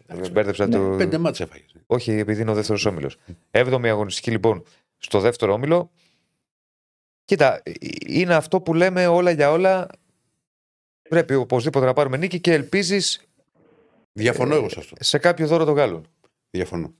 Γιατί; Άμα χάσεις, τι θα κάνεις, τελείωσες. Α, όχι, έχεις μετά το, το άλλο το μονοπάτι, το οποίο είναι εύκολο και Ναι. νομίζω ότι θα είναι με το Καζακστάν. Το Ότι θα άλλο, έχει να όχι, πάει. εγώ σου λέω για τον όμιλο. Ε, για τον Όμιλο είναι δύσκολα τα πράγματα. Δηλαδή, πο- και πώς θα καλύψεις και τα τρία γκολ από την Ολλανδία. Είναι δύσκολα τα πράγματα. Έχεις απόλυτα δίκιο. Ωστόσο, εσύ πρέπει να πας ως εθνική ομάδα. Δεν μπορείς να πας μια λογική. Έλα, μωρέ, είναι δύσκολα τα πράγματα. Δεν πειράζει. Άλλα αυτό, ναι. Γιατί αν πας με λογική, έλα, μωρέ, είναι δύσκολα τα πράγματα. Δεν πειράζει, θα μετρήσεις τρία. Εσύ πρέπει να πας να παλέψεις, να πάρεις οπωσδήποτε νίκη και να περιμένεις. Να δεις τι θα γίνει με τους Ολλανδούς. Άσε τον Ηλία να μας τα πει και εμείς θα πούμε και ενωδικά εθνικής. Ε, εδώ Ναι, που ναι. τα λέμε, παιδιά, η Ιρλανδία δεν αποτελεί και κανένα φόβητρο για να πηγαίνουμε με σκεπτικισμό αν θα κερδίσουμε, ε, τι μπορούμε να καταφέρουμε. Μια ομάδα που έχει τέσσερις ήττε και μόλις μία νίκη στον όμιλό μας, ε, η οποία νίκη έχει έρθει με το Γιβραλτάρ, που είναι από τις πλέον αδύναμες ομάδες γενικότερα προκριματικών, Μοντιάλ, Euro, τα πάντα, δεν μπορεί να αποτελέσει φόβητρο για την εθνική ομάδα που θέλει να κάνει το βήμα παραπάνω και το, το έχει κάνει με το να διεκδικεί μέχρι τώρα την πρόκριση μέσα στο- από τους ομίλους των προκριματικών για, το, για τα τελικά του Euro. Δεν μπορεί να αποτελέσει φόβητρο η Ιρλανδία, ακόμα και σε εκτός έδρας παιχνίδι. Πρέπει να πάει με το σκεπτικό ότι εμείς θα κάνουμε το καθήκον μας, να πάρουμε το μάτ και μετά αρχίζουμε να σκεφτόμαστε την Ολλανδία, αφού έχουμε φυσικά και το μυαλό μας το τι θα γίνει στο Άμστερνταμ, το Βέβαιως. Ολλανδία-Γαλλία. Εκεί θέλει Ε, διπλό. Να, έρθει- να, αν μπορούσε να έρθει Ναι. διπλό το Δώρο το Ολλανδία, Γάλλο, είναι ναι. μια, μια... Παρ' όλα αυτά, όπως είπε και, και ο Ηρακλής, σε οποιαδήποτε ισοβαθμία έχουμε αυτό το δύσκολο έργο να, να καλύψουμε και το 3-0 που χάσαμε εύκολα το Σεπτέμβριο από τους Ολλανδούς στο εκτός έδρας παιχνίδι. Δεν νομίζω, Ε, δεν η- νομίζω ότι σε, σε, σε ισοβαθμία ότι μπορούμε να συζητάμε. Αν Ναι. πει ποδόσφαιρο είναι και ότι όλα Ε, γίνονται, εντάξει, όχι. αλλά τώρα να κερδίσει η εθνική 4-0 τους Ολλανδούς. Όχι, όχι, όχι. Είναι, Δηλαδή, είναι από τα κάπου πλέον όπα. απίθανα. Ε, μου κάνει εντύπωση η Ηλία που είναι μοιρασμένο το σέντα ποδόσφαιρο. Το μάτς. Ναι, και εμένα μου έχει κάνει εντύπωση αυτό. Ε, θεωρούν ενδεχομένως ότι οι Ιρλανδοί, που ε, οι Ιρλανδοί δεν μας έχουν κερδίσει κιόλας. Σε φιλικά και επίσημα Μμμ. τέσσερα παιχνίδια που έχουμε παίξει μεταξύ μας, τρεις νίκες έχει η Ελλάδα και μια ισοπαλία. Ίσως ε, έχοντας υπόψη και το ότι ε, και στο πρώτο παιχνίδι, παρότι στην ΟΠΑ Παρένα κερδίσαμε 2-1 τους Ιρλανδούς, φτιάξαν φάσει και οι Ιρλανδοί και το κρατήσανε σε, ένα, ε, σε μια μικρή διαφορά την ήττα τους. Και εμείς κάναμε ευκαιρίε να το τελειώσουμε και να, να κερδίσουμε σχετικά πιο εύκολα. Αλλά θεωρούν ότι οι Ιρλανδοί έχουν μια α, πιο δυνατή έδρα σε σύγκριση με το πώς παρουσιάζεται στα εκτός έδρας και στα υπόλοιπα γενικότερα παιχνίδια μετά Μμμ. Φαβορή, Ολλανδία και, και Γαλλία. Και εμένα μου κάνει εντύπωση που δεν θεωρούμαστε ε, φαβορή στη συγκεκριμένη αναμέτρηση. Ναι. Εντάξει. Μοιρασμένο είναι το σετ, απλά έχουν ένα κλικ πιο, πιο χαμηλά, ξέρεις στην Ιρλανδία. Δηλαδή ένα οριακό φαβορή του, α, τους Ιρλανδούς. Κοίτα, και εγώ θεωρώ ότι αξίζει το διπλό. Δηλαδή να το, Ναι. να το ποντάρει Το κάποιο πα- αν σε το- αυτές τις αποδόσεις. Σε αυτές, σε αυτές τις περιπτώσεις συμφωνώ και εγώ μαζί σου. Ε, Πώς οι νο- Ιρλανδοί- νομίζω ότι πας με το κίνητρο. Και με την Σωστά. απόδοση. Ε, ναι, όταν είναι μοιρασμένη απόδοση και είναι μια απόδοση καλή όπως είναι αυτή της εθνικής, πας με το κίνητρο. Το κίνητρο είναι Όταν ξεκάθαρο. επί της συνηγορούν, όταν συνηγορούν αυτά τα δύο, είναι μια πολύ καλή ευκαιρία Ναι. για ποντάρισμα. Όπως, όπως ακριβώς το είπες, το είπες Ηλία μου. Τι, Και- τι επιλογή κάνουμε; Εμείς πηγαίνουμε με τα γκολ. Ο Αριστίδη Με τα γκολ. Χατζηγεωργίου, ο τύψερ μας στο betarades.gr, δίνει γκολ γκολ σε απόδοση 2-20 στην Betshop. Γιατί ε, οι Ιρλανδοί, όπως είπα, ε, μας ε, μας έβαλαν γκολ στην ΟΠΑΠΑΡΕΝΑ στο πρώτο παιχνίδι, στο μάτι του πρώτου γύρου. Και εντός έδρας με την Ολλανδία στο παιχνίδι του Σεπτεμβρίου έχασαν ένα-δύο. Οπότε και εκεί έδειξαν ότι μπορούν να απειλήσουν. Η εθνική λείπει και ο Χατζηδιάκο, ίσως αυτό να είναι ένα πρόβλημα. Στη συνοχή, ε, να παίξει ο Ρέτσος ε, στα στόπερ. Ε, ίσως εκεί Ε, υπάρχει το- ένα το- κενό για και το το Ρέτσο εκμεταλλευτούν είναι. οι Ιρλανδοί. Ναι. Ε, με αυτή τη λογική και εμείς πηγαίνουμε στο γκολ γκολ στο συγκεκριμένο παιχνίδι της εθνικής. Και εγώ πάω με τον Γιώργα Ροδομασούρα που μας έχει δικαιώσει άπειρες φορές στο να βάλει γκολ. Γιατί Δίνει όχι, τε- σίγουρα θα. 4-20. 4-20 ο Γιώργαρος. Anytime, ε. Anytime. Δεν είπαμε τον σου για... Διπλό, διπλό, διπλό, παιδιά. Μη σου πω διπλό Ο για παράδειγμα. Ματσούρα πάντα είναι στις φάσεις μέσα. Ε, οπότε σίγουρα θα σουτάρει προς την αντίπαλη Και αιστεία, θα κάνει και, έχει μια καλή, δύο και φάσεις. κάνει και μια καλή. Ναι, είδε- κοίταξα κιόλας να δεις και το. να κάνει και ένα σουτ στην Εσύνα είναι 70. Ένα σουτ στην Εσύνα. Επίσης δεν το λες και. Πόσο δύσκολο να είναι, ναι, πραγματικά. δηλαδή Συμφωνώ. ο, ο Χριστό και η Παραγία είναι και σε καλή, κα- γενικά καλή κατάσταση φέτος. Τώρα μου έρχονται εδώ μηνύματα έλεος πια με τον Μασούρας. Εγώ αυτό το πιστεύω και το λέω. Ο Μασούρας έχει βάλει και όλο το Έχει. τελευταίο μάτι σκόραρε με, και δύσκολο γκολ με την τόπολα την κεφαλιά. Κάτι σου είπα εγώ της φορά για το Μασούρα, θυμάσαι; Ο τι μου είπες. Λέγαμε για τα συμβόλαια. Έγινα δεσίλα. Ναι. Που λέγαμε για τα συμβόλαια. ναι.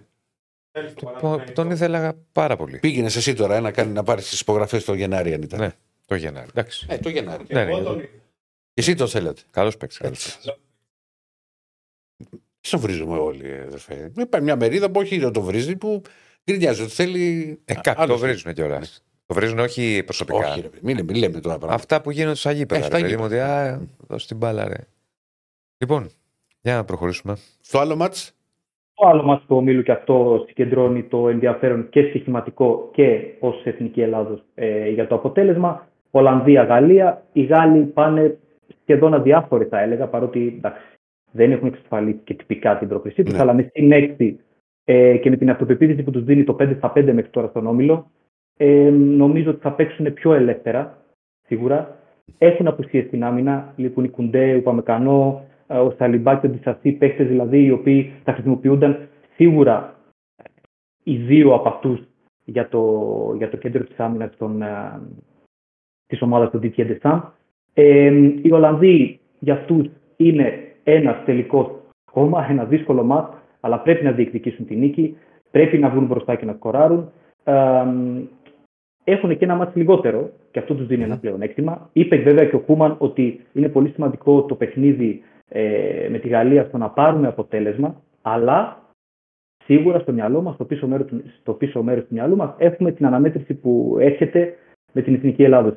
Άρα δείχνει ότι ε, θα, θα εστιάσουν φυσικά στο να πάρουν αποτέλεσμα, αλλά πάντα στο μυαλό τους ως τελικό έχουν το επόμενο παιχνίδι. Ε, αυτό όλο, αυτή η λογική και οι Ολλανδοί έχουν κάνει δύο απουσίες και στην άμυνα. Λείπει ο Ντελίχτ, λείπει ο Μπότμαν και αυτοί οι παίκτες οι οποίοι θα έπαιρναν χρόνο συμμετοχής ίσως και, από το αρχικό- ίσως και στο αρχικό σχήμα. Ε, γενικότερα είναι δο- δύο ομάδες που όλοι ξέρουμε και οι Γάλλοι με την ποιότητα που έχουν στην επίθεση και οι Ολλανδοί με την ποιότητα φυσικά που έχουν ε, στη γραμμή κρούσης. Δημιουργούν φάσεις, έχουν επιθετική φιλοσοφία και το έχουν δείξει όλα αυτά τα χρόνια. Οι Γάλλοι έχουν διατηρήσει και την ε, αγωνιστική φιλοσοφία του Ντεσάμπ. Ε, οι Ολλανδοί έχουν αλλάξει προπονητές τελευταία, αλλά είναι κλασική ομάδα όπως και στα πρωταθλήματα που έχουμε πει πολλές φορές οι Ηρακλή και για ομάδες, ε, για συλλόγους που παίζουν στις ευρωπαϊκές διοργανώσεις από την Ολλανδία, ότι είναι η, η φιλοσοφία τους λίγο θα φάμε και θα βάλουμε. Το λέμε έτσι πολύ, πολύ απλά, αλλά Ναι, ναι. έχουν αυτή την τακτική. Να βγουν μπροστά, να σκοράρουν, να βάλουμε ένα-δύο και Δηλαδή δεν παραγωγή νομίζω πάτε. να υπήρχε ποτέ εθνική Ολλανδίας την οποία να τη θυμάται κάποιος για την άμυνα της. Δηλαδή να πεις ότι είναι. όπου ξεκάθαρα. δεν έτρωγε γκολ με τίποτα. ξεκάθαρα. Οπότε Για την εδώ επίθεση, για τη μεσαία γραμμή, το ότι μπορούσε να κάνει ματσάρες. Βεβαίως.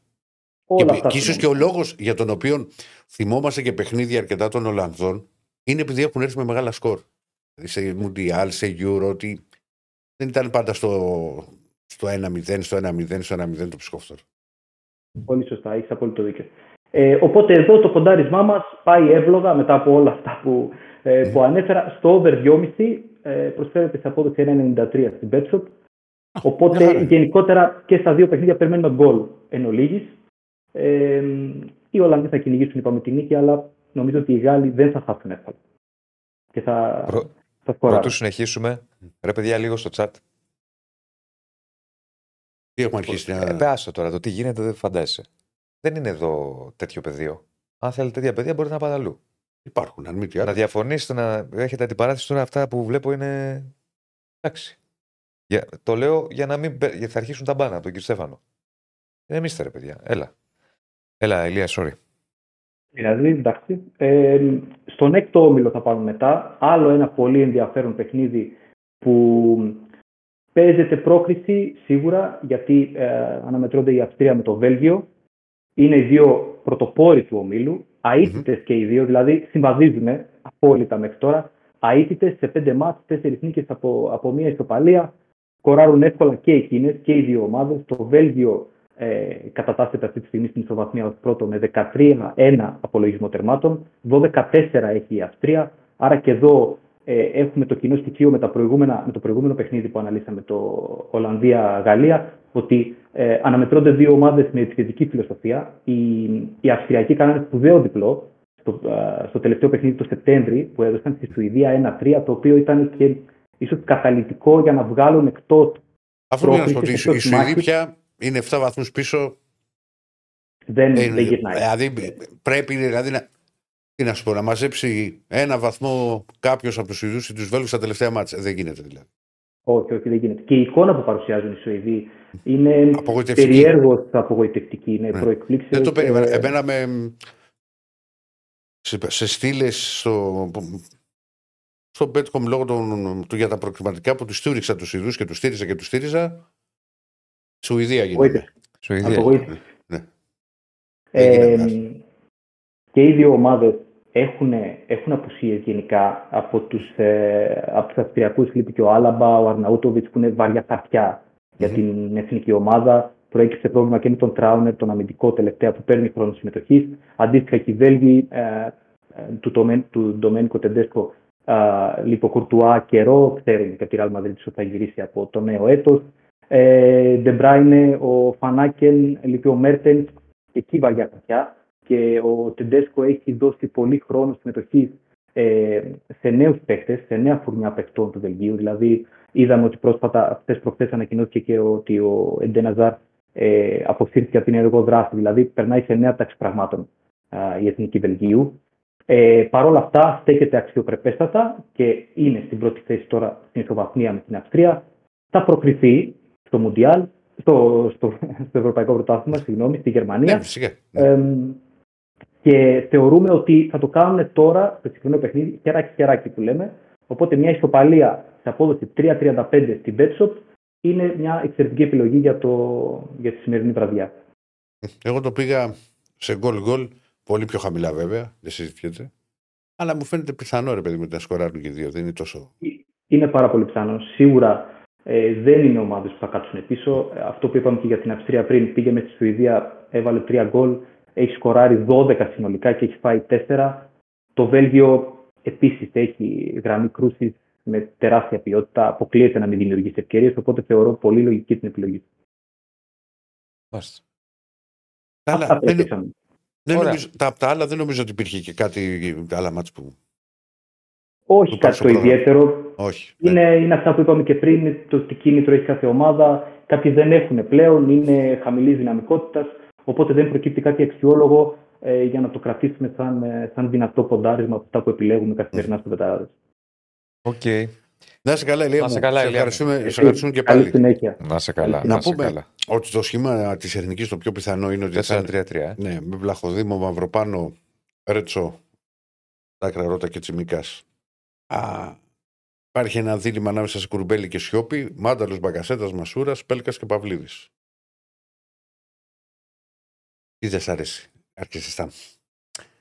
Λέγε coach Νιόνιο, coach Δεσίλα. Όχι, δεν είναι θέμα coach. Δεν ξέρω στην επίθεση αν θα βάζα κάτι διαφορετικό εγώ. Ναι. Γιατί; Στο ψηλό παιχνίδι εναντίον των Ιρλανδών Μμ. υστερούμε. Βέβαια θα μου πεις η εθνική θα προσπαθήσει να παίξει με την μπάλα κάτω. Να μην πάει. Αφού υστερούμε, να μην πάμε στο ψηλό. Μα γενικά παιχνίδι. σε τέτοιες ομάδες Ναι. δεν μπορείς να πας στην μπαλά σου. Γι' αυτό το λέω. Δεν ξέρω. Ίσως να ήθελα για κουμάκι Ιωαννίδη μπροστά. Όχι ότι ο Παυλής δεν έχει κορμί, έχει, αλλά οι άλλοι είναι πιο. να παίξουν και ξύλο με τους αμυντικούς. Μμ. Τι να σου πω. Θα δούμε. Κάτσε να δούμε τελικά ποια θα είναι η δεκάδα. Αυτό είναι το πιθανό σχήμα πάντως. Πολλά μηνύματα. Εγώ χ το βλέπω, λέει ο φίλος. Κάποιος άλλος λέει στο 0-0 το σημερινό. Ε, Όχι, ας γίνει ένα-ένα και να το βάλει Μασούρας. Κάτσε. Γεια σου Δημήτρη, φίλε μου. Λες εκεί για κράγκερ και τα λοιπά. Ε, άλλος λέει γκολ γκολ και διπλό. Ο πληρώνει αυτό. Ναι. Ο Ηλίας το έδωσε γκολ γκολ. Το γκολ γκολ και διπλό ακόμη καλύτερο. Ναι. Στη Ρεάλ λέει πρέπει να πάει για να παίξει ο Δοβίκα, λέει κάποιος άλλος. Πιστεύω ο Ιωάννης πρέπει να ξεκινήσει, λέει κάποιος άλλος. Μμμ. Εντάξει, Έσαι το παιδιά. Δουβίκα είπε ότι έχουμε, πολύ- έχουμε πολλούς επιθετικούς και παίζει με έναν προπογέτη. Ναι. Δεν, είναι- και δεν Ε, έχω χυθεί φίλε στην Κάρακλα. Όχι, Η, όχι. η Κάρακλα με ρουφάει. Ναι. Θα τη σκούπα. Έτσι. Ο Παφίλιψ. Η σκούπα φίλη ρουφάει τη σκόνη. Λοιπόν.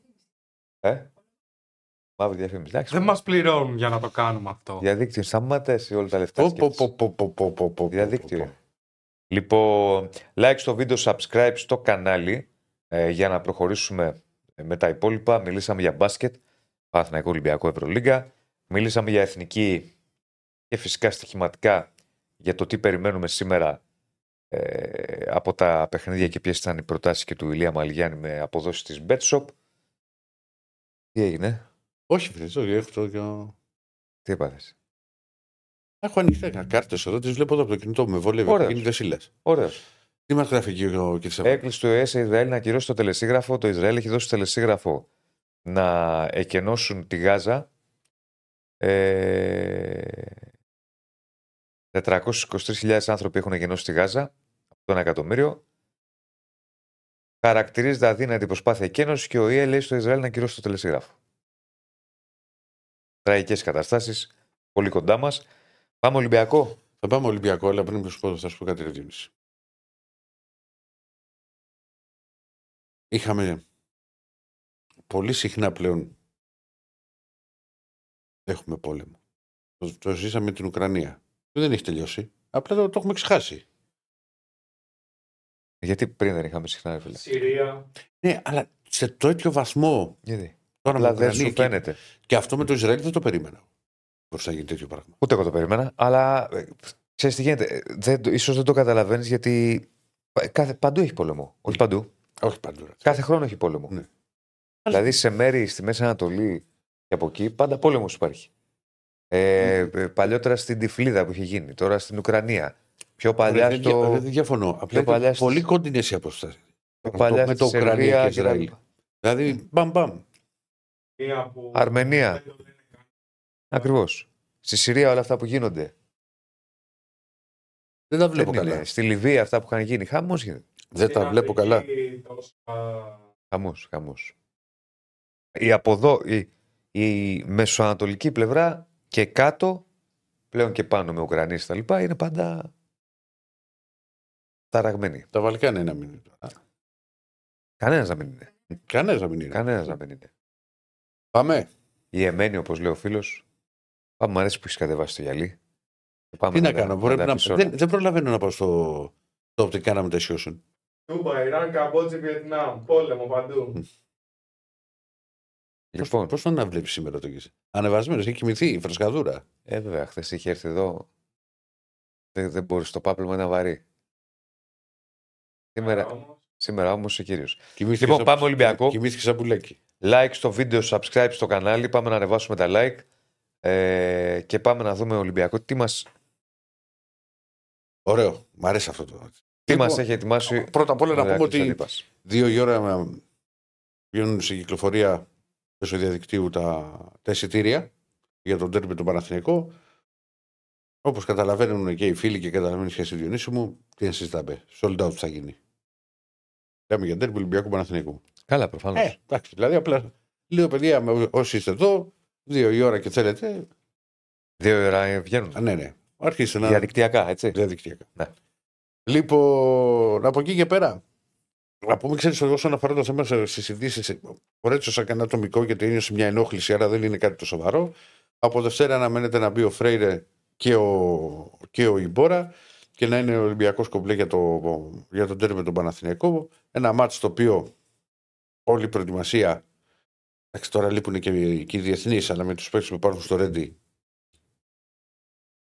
είναι για το, α, για το ντέρμπι. Για τον απλούστατο λόγο ότι αυτά τα μάτς είτε είναι πρώτη αγωνιστική, είτε είναι 7η, είτε είναι 8η, είτε είναι ε, αδιά, α, σε αδιάφορο παιχνίδι τελευταία αγωνιστική του πρωταθλήματος, πάντα οι δύο ομάδες αυτές θέλουν τη νίκη στο μεταξύ τους μάτς.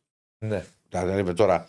α, ο- Εντάξει, εγώ θα πω- θα- απλά θα πω ότι επειδή βρισκόμαστε στην αρχή και το ξεκαθαρίζω δηλαδή ότι στόχο του Ολυμπιακού είναι η νίκη, μην έχουμε παρεξηγήσεις. Πάντα γιατί να κοιτάς- μην πάρξει αυτό, το καταλαβαίνω.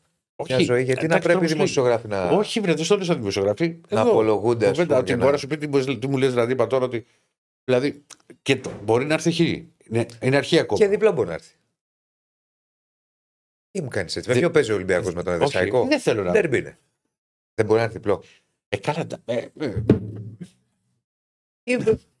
Κάτσε, ρε Ηρακλή, θα με τρελάνεις. Μισό λεπτάκι. Δεν θέλω να σε τρελάνω. Ούτε να σε φουντώσω. όχι, δεν με Παίζει ο Ολυμπιακός Παναθναϊκό. Ναι, ρε, φίλε, Δεν μπορεί μπορεί να- να έρθει διπλό. Μπορεί. Μπορεί να έρθει άσος όλα τα αποτέλεσματα μέσα στο ποδόσφαιρο. Είναι ειδικά στα ντέρμπι. Ναι. Τι συζητάμε. Ναι, ρε, δεν τα κάνουμε. Απλά εγώ δεν το Γιατί- βγάζω εύκολα από το στόμα Δεν μου. βγάζεις εύκολα από το σώμα σου να το βγάλεις. Τι να κάνουμε τώρα. Δεν τη τραβάω κάθε Ας φορά αυτό το μπερδέψεις. πράγμα με τον Ολυμπιακό. Λοιπόν, Του λες κάτι. δεν έχω μπορεί τα να γούρια έρθει μου, ο ρε, Ολυμπιακός Διονύση. Έκανε έτσι. Νόμιζα θα πνιγεί, θα πάθει τίποτα. Ήθελα και λίγο νεράκι. Θε λίγο νεράκι να σου δώσω. Ε, Έχω. Έχω εγώ, εγώ, έχω Ωραία. και δικό μου. Σε έλεγα έχεις φουντώσει λίγο. Α, πρόλαβες, πήρες και νεράκι; Ναι, είχα πάρει από πριν, πριν την κίνηση. Ναι. Τελικά έμαθες ποιος ήρθε. Όχι, δεν, πού να μάθω, αφού ήρθα εδώ. Πώς να μάθω; Δεν έβαλε Δεν ραδιόφωνο. έχω. να ενημερ- Ραδιόφωνο να βάλω. Τι έχει πάθει αυτό. Να ενημερωθείς. Στο δρόμο; Όχι, όχι, άκουγα Sport FM. Ε. Άκουγα Sport FM. Μάλιστα, Διονύση μου. Για πάμε. Άρα Ε, λοιπόν, θα να το περιμέ- ξεκαθαρίσουμε, παιδιά. Εδώ, κοιτάζω στη κάμερα Α, σε ναι, μένα ναι. που λέει. Και... Ναι, ναι. Κάμερα σε μένα να το ξεκαθαρίσουμε για να μην, μην υπάρχουν παρεξηγήσεις με το Ηρακλή. Στο ντέρμπι όλα τα αποτελέσματα είναι ανοιχτά. Αλλά σε όλα τα παιχνίδια είναι. Εντάξει. Σε όλα τα παιχνίδια είναι. Διονύση. Ειδικά στο ντέρμπι. Α, πάμε τώρα. Για να μην του λέτε μετά ότι δεν τα είπε, Ναι. σας τα λέω εγώ. Για για να μην του λέτε μετά ότι δεν τα είπε. Να σου πω, αγόρι μου τώρα. Λοιπόν, Ναι, πάμε, Πάμε- να δούμε τι, γιατί μας έχεις ετοιμάσει ωραία πραγματάκια. πά- πέρα πάμε, τη πάμε, πλάκα. όχι, πάμε παρακάτω. Να πούμε ότι χθες ο Γιώβιτ έδωσε ασή στο φιλικό που είναι το Μαυροβούνιο. Σωστά το είπα. Σήμερα το πει σωστά, ωραία. Ναι. Ε, με το Λίβανο. Μμ. Την έστερε ωραία και ο άλλος έπιασε το δυνατό σου. Το έπαιξε ο Σολμπάκεν βασικός στην εύκολη νίκη της Νορβηγίας στην Κύπρο 4-0. Δεν σκοράρε. Ε, με μάτς το οποίο δεν είναι. Δηλαδή η Κύπρο συνεχίζει 21 γκολ. Keep walking. Πραγματικά δεν το. Τα λέγαμε και χθες ναι. ότι δεν είναι το Ναι, με τον επίπεδο. Ηλία. Έχει πέσει. Α, Λοιπόν, και παρουσίαση, ξέρεις, έκατσα και σκέφτηκα να, να δούμε λίγο το head to head, γιατί μ' άρεσε αυτό που είχες κάνει εσύ εκεί τα- με, του, με τα δυο σου δεκάρια. Έβαλα τους δύο τσιμπιτού και παιχταράδες, ας πούμε, που, που γουστάρει και ο κόσμος και γουστάρουν οι, οι φίλοι του ποδοσφαίρου να τους βλέπουν να αγωνίζονται. Ποιοι είναι αυτοί; Ο Δεσίλες Παντύπας, τι ποιοι είναι αυτοί; Και όχι, ποιος έχεις βάλει, αυτό λέω. Ποιος μπορεί να έχω βάλει; Χοντέρ σε φορτούνη. Ε, ναι, ποιο θα έχω βάλει; Ε; Είμαι σίγουρος. Θέλεις πρώτα τα ευρωπαϊκά; Όχι, πρώτα τα. Τα ελληνικά. Α, τα έχεις- έχουμε και ευρωπαϊκά και ελληνικά. Ωραία. Ωραία. Ναι, απλά δεν έχουμε το προ... τα προκριματικά. Βέβαια, στα αποτέλεσμα προκριματικά Εντάξει. έρχεται στο τέλος, οπότε δεν υπήρχε. Πάμε. Θα το αντέξεις, Διονύση. μου, Ε; Όχι, καλώς δεν έχεις τα προγραμματικά, αφού είχε έρθει στο τέλος άλλος. Πώς θα το Ναι. συγκρίνουμε. Για ρίχτα και Στέφανα να δούμε. Λοιπόν, βλέπουμε ότι έχει παίξει περισσότερα παιχνίδια ο, ο Φορτούνης και έχει περισσότερα α, λεπτά συμμετοχής. Είναι απόλυτα λογικό γιατί ο Ποντένε είναι προς το τέλος της μεταγραφικής περίοδου και χρειαζόταν και λίγο χρόνο. Ωστόσο, αυτό που παρατηρούμε είναι ότι ενώ έχει 245 λεπτά ο Ποντένσε και 385 ο Φορτούνης, έχει βάλει περισσότερα γκολ ο Ποντένσε.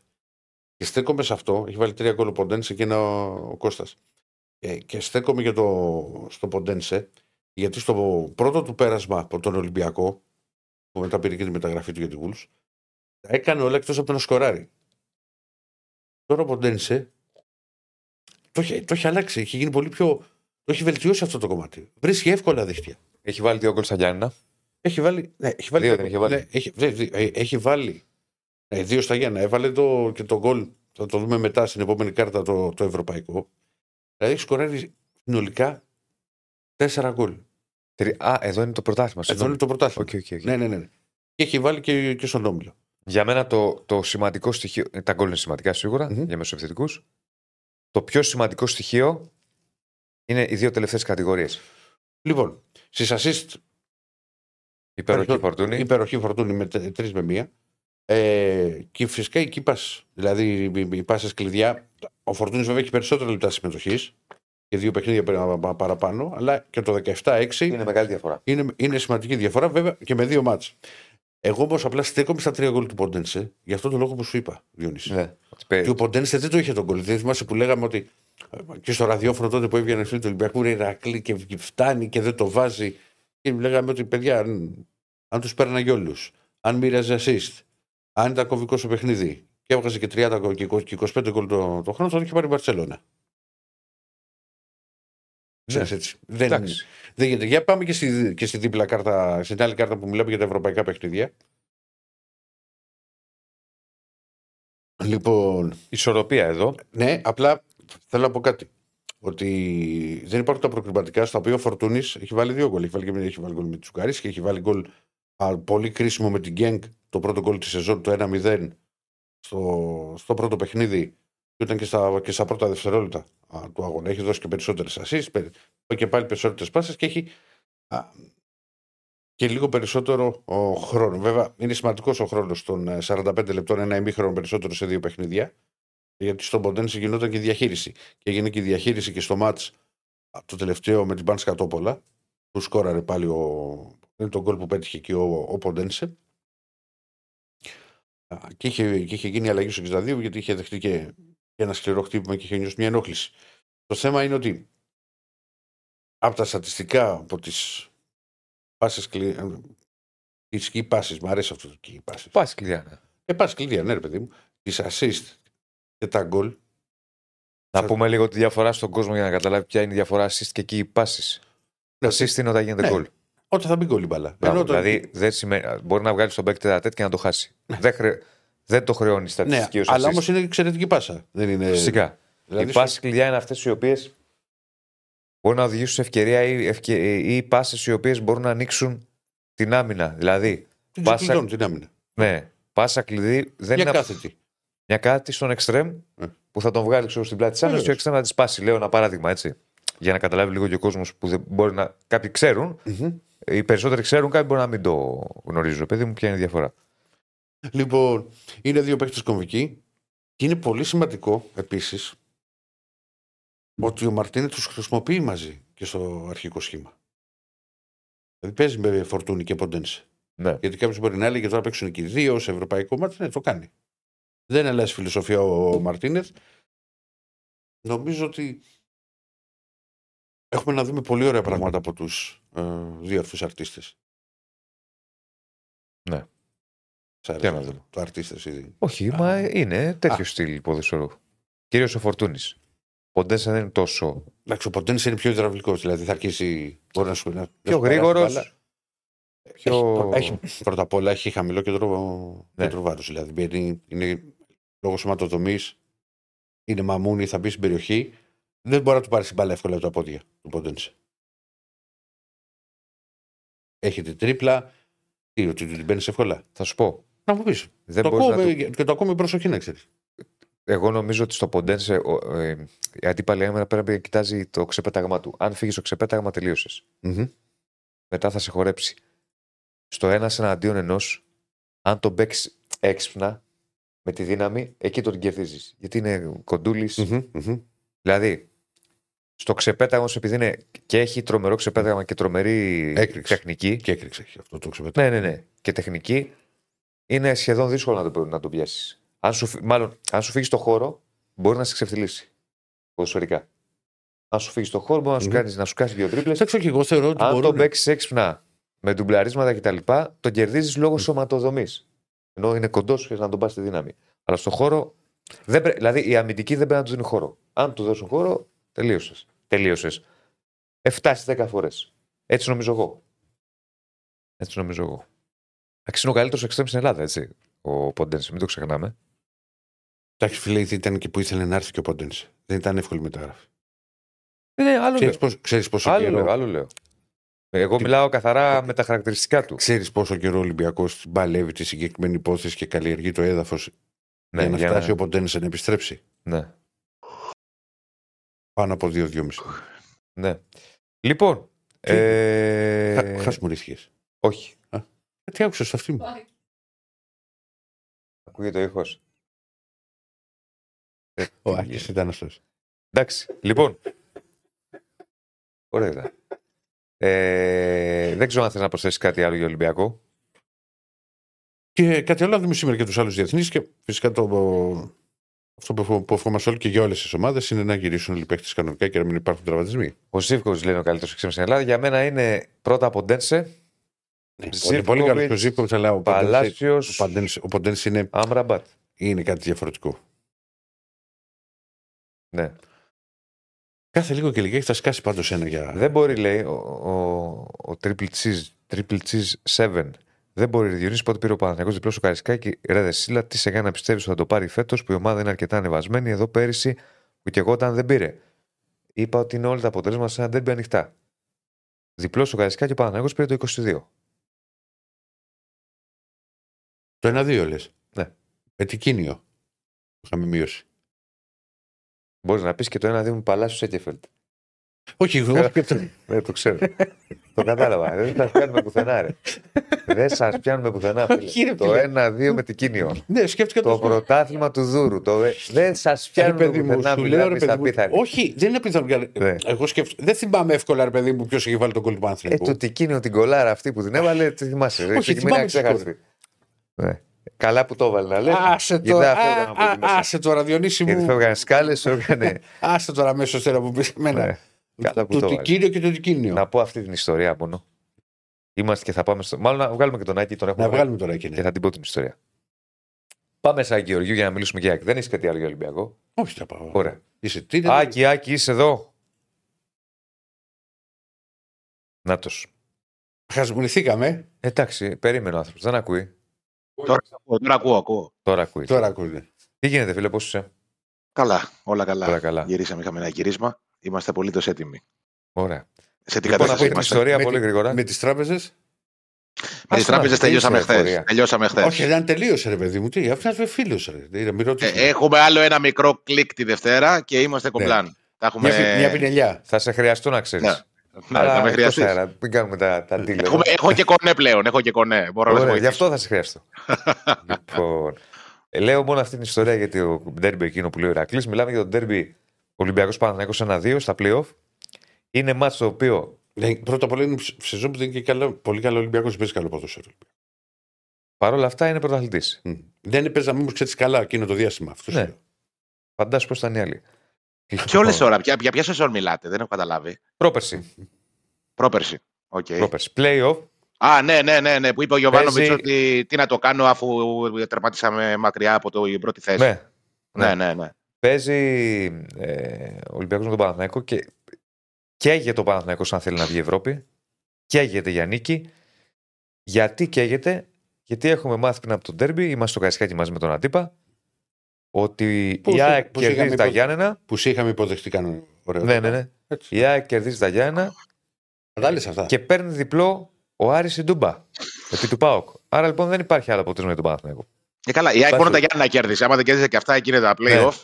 ναι, δεν κέρδισε κανέναν άλλο. ναι, απλά δεν, του, δεν το βόλευε τον Παναθηναϊκό το διπλό του Άρη. Γιατί έμπλεκε η κατάσταση. Ναι. Σε κάθε περίπτωση, αγχωμένος εγώ, καθόμασταν με τον αντίπα μαζί. Έχω τηρήσει όλα τα γούρια εγώ όπως κάνω σε τέτοιες περιπτώσεις. Στα μάτς. 0-2 ο Παναθηναϊκός. Γίνεται μια κατάσταση, έρχεται, έρχονται μια- κάποιοι μας λένε Υπήρχε μια αναστάτωση γενικά. να φύγουμε. Όχι να δεν μας λένε, δεν μας διώχνουν. Όχι, όχι. Τα- τα- Μήπως να φύγουμε γιατί τα πράγματα δεν είναι καλά. Πού να πάω, λέω. Φοβόντουσαν κάποιοι ρε παιδί μου ότι μπορεί να Φοβόντουσαν, γίνουν επεισόδια. Μπράβο. Για να, για να μην κρυβόμαστε. ότι Φοβόντουσαν. Υπήρχε μια κινητικότητα. Ήτανε, έβρασε το Καρέσκακι. Μπράβο. Γιατί δεν έπαιζε καλά ο Ολυμπιακός. Είναι και Να φύγουμε. Είναι αυτό που είπα στην αρχή. Συγγνώμη, Ρε Διονύση, ότι. Χαλάσαμε την ιστορία τώρα. Όχι. Αλλά δεν πειράζει, πες το. Εντάξει, ρε φίλε, δεν είναι, δεν είναι και. Σαν τα και ανέκδοτα, ιστορία. σαν τα ανέκδοτα στο Σαμάν που χαλάγανε στο Σερβετά. Ε, μιλάει στο ανέκδοτο που λέγε. Έλα, λέγε, λέγε. Δεν είναι, πρώτα δεν είναι ανεκδοτό. ότι Ακόμα και ένα παιχνίδι στο οποίο ο Ολυμπιακός δεν είχε βαθμολογικό ενδιαφέρον. Δεν υπάρχει ντέρμπι με παράθυρα. Χαμός στο Καραϊσκάκι, ρε παιδί μου, να φωνάζουν συνθήματα που εγώ είχα να τα ακούσω από. όταν ήμουν ένα παιδάκι. Από τα πρέτρινα χρόνια. Ντροπή. Υπερβολές για μένα τότε. Ναι, ε, ε, ε, δεν έχετε ψυχή, πώς τα λέγανε. Πώς το λέγανε, ένα σύνθημα που τα λέγανε και πολύ παλιά, στα πρέτρινα χρόνια. Αν παίζαμε εμείς, θα, είχε- θα είχαμε ψυχή, τέτοια πράγματα. Κορνέδες είχε. Όχι. Σα έχει 26 χρονών και ξέρεις εσύ τους Γιατί κορνέδε. να με τους φέρει. Πού να τους ξέρει τους Γιατί; κορνέδες τώρα; Γιατί να Πηγαίναμε μην στο Ρέντι τότε. Α, θα το Γιατί θυμάστε να μην άλλα ξέρει; χρόνια. Λοιπόν, ε, χαμός λοιπόν στο Καραϊσκάκι, πάμε, μου λέει. Πού πάμε, λέω. Είχε και τα γούρια. Ναι, πού πάμε, λέω. Εν τω μεταξύ, ο Δεσίλε όταν βλέπεις μάτσο. Κάτσε να του πω να καταλάβει. Ναι, είχα τα γούρια. Είχα Το Όχι. λάπτοπ συγκεκριμένα. Το... Όχι, ήταν πιο λάπτοπ. Το πόδι του, Πάντα, το πόδι μου πάντα έτσι είναι. το, το, το δεξίποδι. Ναι. Αυτό είναι Ναι. έτσι. Ναι. Αυτό το πράγμα συνέχεια. 90 λεπτά. Λέω λοιπόν, ήταν η κατάσταση εκεί.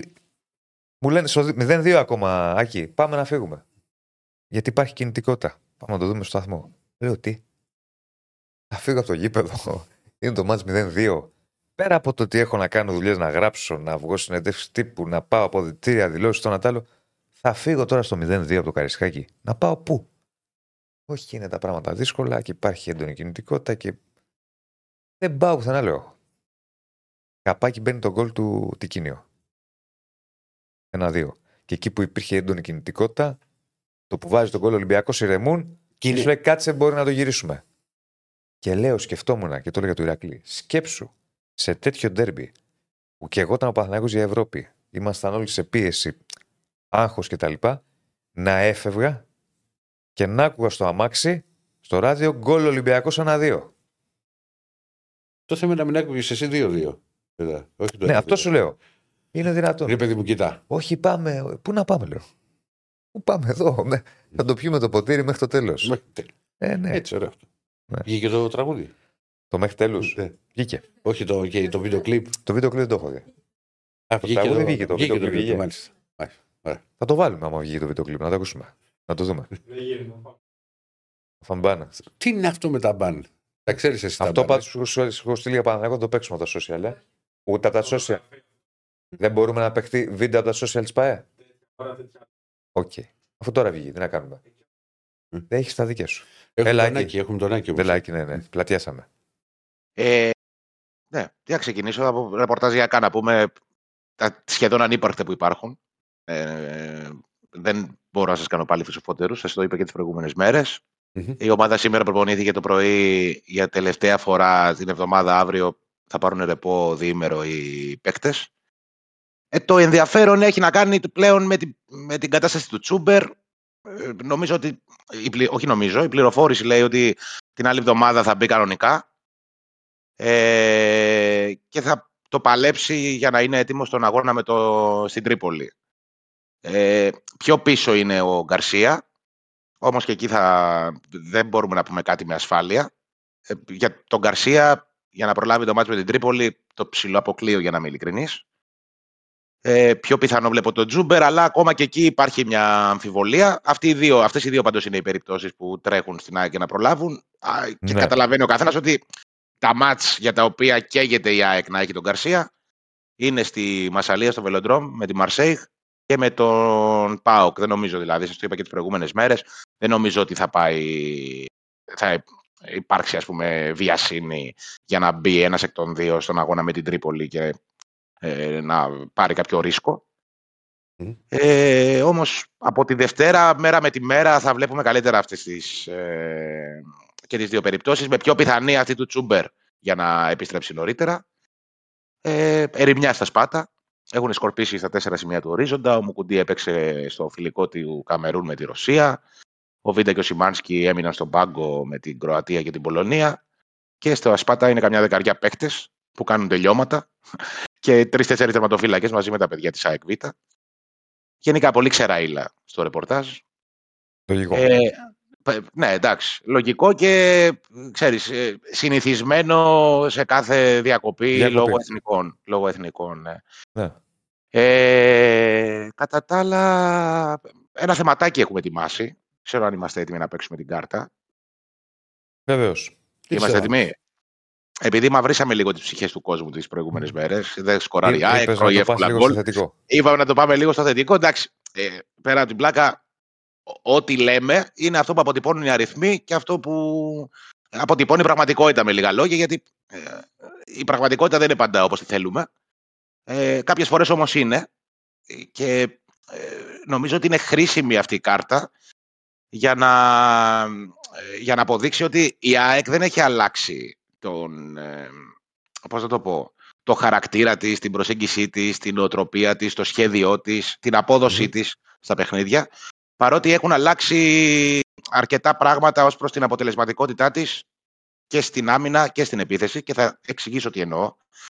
Ε, η ΑΕΚ είναι, ε, δεν το περίμενα αυτό που είδα χθες, για να σας πω την αλήθεια, ε, είναι πρώτη στα 6 goals στο, στο ελληνικό πρωτάθλημα. Μμμ. Αυτό είναι ευχή και κατάρα. Ευχή είναι γιατί σημαίνει ότι η ομάδα δημιουργεί, εξακολουθεί να δημιουργεί περισσότερο από τους ανταγωνιστές της και να φέρνει την μπάλα μέσα στην περιοχή προκειμένου οι παίκτες να εκτελέσουν από καλύτερα σημεία σε σχέση με τις ομάδες του ανταγωνισμού. Είναι στο 18,4 τα 6 γκολ της ΑΕΚ. Και είναι και κατάρα γιατί η ΑΕΚ σκοράρει λιγότερο από όλες τις ομάδες του ανταγωνισμού και είναι η μοναδική. ε, Μιλάω για τις πρώτες τέσσερις ομάδες, για Παναθηναϊκό Ολυμπιακό, ε, ΠΑΟΚ και ΑΕΚ. Ε, η, η ΑΕΚ είναι η ομάδα που έχει ε, χαμηλότερη αποτελεσματικότητα σε σχέση με το πόσο δημιουργεί. Δηλαδή, εντελώς χοντροκομμένα, τι σημαίνει αυτό; Σημαίνει ότι η ΑΕΚ έχει δημιουργήσει για να σκοράρει 18,5 γκολ, 18 γκολ σου λέω εγώ, Μμμ. και έχει σκοράρει 12. Όλες οι υπόλοιπες ομάδες έχουν σκοράρει περισσότερο από τον δείκτη X goals που τους αναλογεί. Ε, αυτό σημαίνει πρόβλημα στην αποτελεσματικότητα και πολύ καλή λειτουργία στη δημιουργία. Ε, είναι ένα θε- για το, την αποτελεσματικότητα το συζητάμε όλες τις μέρες. Αυτό Έχουμε πήγα πει να για σου πω τα ότι γκολ που δεν είναι είναι από αυτό τους που λες με τα 6 γκολ στα πολλά της ΑΕΚ και τα λίγα γκολ σε σχέση με τα, τα όσα δημιουργεί, δεν είναι και αυτό που είχες ετοιμάσει πότε ήταν, πριν από δύο μέρες; Ε, προχθές, ναι, με τους επιθετικούς. Με τους επιθετικούς. Σωστά, σωστά. Ε, ε, παιδιά, είναι πολύ μεγάλη διαφορά. Το, είναι, η απόκληση δηλαδή, το 18,4 γκολ με τα 12 γκολ, είναι πολύ μεγάλη απόκληση. Ε, δεν είναι μια απόκληση φυσιολογική. Ε, είναι Ναι. ένα θέμα αυτό. Δεν το χρεώνω μόνο στους επιθετικούς. Δεν χάνουν μόνο επιθετικοί ευκαιρίες. Όμως είναι ένα θέμα προς επίλυση αυτό. Σου λέει η Ε, στατιστική ότι με βάση τα κανονικά έπρεπε να βάλεις 18 γκολ, ας πούμε. Ναι, εντάξει. Με Κοίτα, 19. αυτά, αυτά, Θα πας αυτά πιο κάτω, αλλά όχι τόσο ναι, πιο ρε κάτω. παιδί μου, ναι, να- σε ένα πιο normal επίπεδο. Ε, εγώ ε, του- τους πιστεύω τους αριθμούς πάντα και τους μετράω και βλέπω ότι τους μετράνε και οι ομάδες. Όμως ε, δεν πρέπει να τους παίρνουμε στο 100%. Δεν εξηγούν τα πάντα οι αριθμοί, εξηγούν όμως, εξηγούν, συγγνώμη, ένα μεγάλο ποσοστό της πραγματικότητας. Δηλαδή όταν σου λένε οι αριθμοί ότι έπρεπε να βάλεις 18,5 γκολ και εσύ έχεις βάλει 12, ε, σίγουρα έχεις βάλει λιγότερα γκολ από αυτά που σου αναλογούν. Και όταν οι υπόλοιπες ομάδες έχουν σκοράρει περισσότερο από τον δείκτη ex goal τους, σημαίνει ότι όλες οι υπόλοιπες ομάδες είναι πολύ πιο αποτελεσματικές από την ΑΕΚ. Ναι. Αυτό εξηγεί κάτι ως προς την αποτελεσματικότητα, ξαναλέω. Όχι ως προς Μμμ. την απόδοση. Γιατί η απόδοση είναι, Είναι δεν να είναι δημιουργήσεις μακριά. ευκαιρίες. Ναι, δεν είναι μακριά η ΑΕΚ από τα στάνταρ της. Ε, δηλαδή το σχέδιο του προπονητή είναι να φτάσει μπάλα ε, στο πέναλτι για να εκτελέσουν οι από καλέ θέσει οι παίκτες της. Αυτό βγαίνει.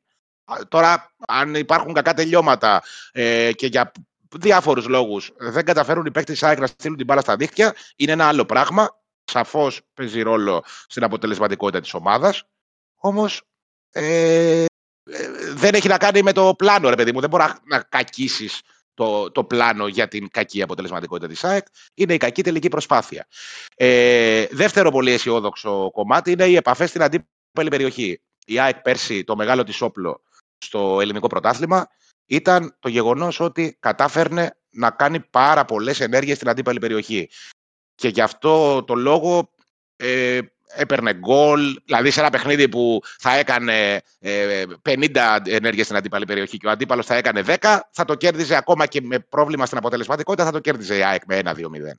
Αυτό ήταν το μεγάλο της όπλο. Είναι σημαντικό που η- παραμένει στην κορυφή σε αυτό το κομμάτι. Σημαίνει ότι διατηρεί και εδώ το χαρακτήρα της. Ε, ανέβηκε πολύ Ολυμπιακός σε αυτό το κομμάτι, γιατί η ΑΕΚ είναι πρώτη με 228 ε, επαφές στην αντίπαλη περιοχή μέχρι στιγμής. Ο Ολυμπιακός ε, είναι με 222. Ήταν πολύ χαμηλά πέρσι ο Ολυμπιακός. Δεν έχει καμία σχέση με τη φετινή του εικόνα και αυτό φαίνεται, δείχνει και τη δουλειά του νέου προπονητή. Και, και, έξι επαφές είναι μικρός αριθμός, δεν είναι. Η διαφορά. Ναι, όχι, ναι, ναι, πολύ, πολύ μικρή διαφορά είναι. Πολύ ναι. μικρή διαφορά είναι. Ναι. Ε, είναι, στην ουσία είναι σαν να είναι δύο πρώτες, ρε παιδί μου, οι ομάδες αυτές. Ε, mm. Οι υπόλοιποι είναι λίγο πιο πίσω. Ε, Όμως, ε, και είναι αυτό που λέγαμε και χθες, ότι ε, ξέρεις, παίζει και ο αντίπαλος. Πέρσι η ΑΕΚ είχε να κάνει με έναν Ολυμπιακό που δεν μπορούσε να κάνει πολλές ενέργειες στην αντίπαλη περιοχή. Φέτος έχει έναν Ολυμπιακό που έχει ανέβει ε, εντυπωσιακά σε αυτό το, το κομμάτι. Ε, το επόμενο, και για μένα, ε, τα, τα δύο επόμενα στοιχεία που έχουμε μαζέψει, για μένα είναι τα πιο ενθαρρυντικά για το αγωνιστικό σχέδιο της ΑΕΚ, το οποίο δεν έχει αλλοιωθεί στη φετινή σεζόν. Είναι η ένταση και η πίεση ψηλά. Η ένταση μετριέται με μια παράμετρο ε, στις στατιστικές, στις εταιρείες στατιστικής που λέγεται Challenge Density και είναι μια μονάδα μέτρησης που μετράει την ένταση των ομάδων. Η ΑΕΚ είναι πρώτη σε αυτό το κομμάτι. Πρώτη ήταν και την περσινή σεζόν και είναι παρόμοια τα νούμερα με την περσινή σεζόν. Φέτος ο συντελεστής της είναι στο 7,5. Πέρσι ήταν ελάχιστα πιο πάνω αυτή την περίοδο. Αλλά Έχεις είναι, δει είναι... διαφορές με δεύτερο; Μήπως το θυμάσαι ή Ε, όχι; Δεν, δεν, θυμ- δεν έχω σημειώσει τη διαφορά με το δεύτερο εδώ. Δεύτερος πάντως είναι ο Παναθηναϊκός, ο οποίος Ναι. επίσης πέρσι ήταν ε, πεσμένος. Ή- Ήμουν σχεδόν σίγουρος γι' αυτό θέλω να σε ρωτήσω αν θυμάσαι τη Ναι. διαφορά. Είναι σίγουρα Παναθηναϊκός, δεν θυμάμαι όμως τον ακριβή συντελεστή του. Ε, πέρσι, Διονύση, για να καταλάβεις, σε αυτή την παράμετρο, και αυτό μου κάνει πολύ μεγάλη εντύπωση, η ΑΕΚ έπαιζε χωρίς αντίπαλο για ένα μεγάλο μέρος του πρωταθλήματος. Ήταν πάλι δεύτερος ο Παναθηναϊκός, όμως ήταν μεγάλη διαφορά. Και ξέρεις ποια ομάδα μπήκε στη δεύτερη θέση στην ένταση; Ο Όφη από όταν άλλαξε τον προπονητή, με το που πήγε ο Είδες Νταμπράουσκα. πώς αλλάζει ένα στυλ. Μμμ. του συμμάχου με Ανέβηκε, άλλο προπονητή. ανέβη, ανέβηκε όφη και ήταν σε πολύ μεγάλο, για πολύ μεγάλο διάστημα στη δεύτερη θέση. Ε, η πίεση ψηλά, τώρα αυτό θα κάψω λίγο τον Ηρακλή, το ξέρω. Ναι. Ε, είναι το PPDA. Τι είναι το PPDA? Το PPDA είναι ε, οι πάσες που επιτρέπει μια ομάδα, η ΑΕΚ εν προκειμενου Μμμ. στον αντίπαλο α, ε, κατά μέσο όρο ανακατοχή. Δηλαδή μέχρι την πρώτη, μέχρι την πρώτη αμυντική ενέργεια. Ε, δηλαδή αλλάζουν κάποιες φορές την πάσα ο αντίπαλος και μετριέται αυτός ο συντελεστής μέχρι την πρώτη αμυντική ενέργεια της ΑΕΚ, είτε αυτή είναι τάκλιν, είτε είναι ένα φάουλ, είτε είναι κλέψιμο, είτε είναι οτιδήποτε. Ναι, ναι. Η, Α- η ΑΕΚ επιτρέπει στον αντίπαλο 5,9 πάσες. Είναι πάλι πρώτη. Είναι η ομάδα που ο αντίπαλος μπορεί να κάνει τις λιγότερες πάσες στους αγώνες ε, εναντίον της. Ε, αυτό σημαίνει, αυτός ο δείκτη, με αυτό το δείκτη ε, μετριέται το πόσο ψηλά πιέζει μια ομάδα. Η ΑΕΚ είναι η ομάδα που πιέζει πιο ψηλά στο ελληνικό πρωτάθλημα. Ε, και εδώ είναι δεύτερος Ολυμπιακός με πολύ μεγάλο άλμα σε σχέση με πέρσι. Ε, Δεν ήταν, ε, ήταν, ε, δεν ήταν καθόλου Το πιεστικός δούλευε, το- Ολυμπιακός. Θυμάσαι που το λέγαμε και το δούλευε Το από θυμάμαι την- από το καλοκαίρι που μου το Στην- έλεγες. Από το καλοκαίρι που μου το έλεγες από την προετοιμασία, το θυμάμαι μου το έχεις πει ότι δουλεύει πολύ στην πίεση ψηλά. Βγαίνει αυτό στο κήπεδο. Υπάρχει βέβαια διαφορά. Δηλαδή Ναι. ο Ολυμπιακός επιτρέπει 6,6 πάσες ανά επίθεση του Ναι. αντιπάλου. Η ΑΕΚ είναι στο 5,9. Είναι σημαντική διαφορά. Όμως η, ε, η άνοδος του Ολυμπιακού και εδώ εμένα μου κάνει εντύπωση και δείχνει ότι και εδώ ότι του περνάει Μα είναι πράγματα. και ο νέα προπονητής. ομάδα ο Ολυμπιακός. Ναι, και είναι, είναι νέα ομάδα και δείχνει ε, ότι υπάρχει έντονη διαφορά με την ομάδα της της περσινής σεζόν που δεν υπήρχε. Δηλαδή, ο Ολυμπιακός πρέπει να ήταν έκτος, έβδομος στην πίεση ψηλά. Ε, για την ΑΕΚ το θετικό είναι ότι. Ε, γιατί ε, το, το σήμα κατά τεθέν, αν σου πει κάποιος ποιο είναι το σήμα κατά τεθέν της ΑΕΚ του Αλμέιδα, είναι το άμεσο ποδόσφαιρο με λίγες πάσες ε, και έξυπνες πάσες. Ε, κλέψιμο ψηλά, πίεση ψηλά Και και, ένταση. και, και- και ένταση.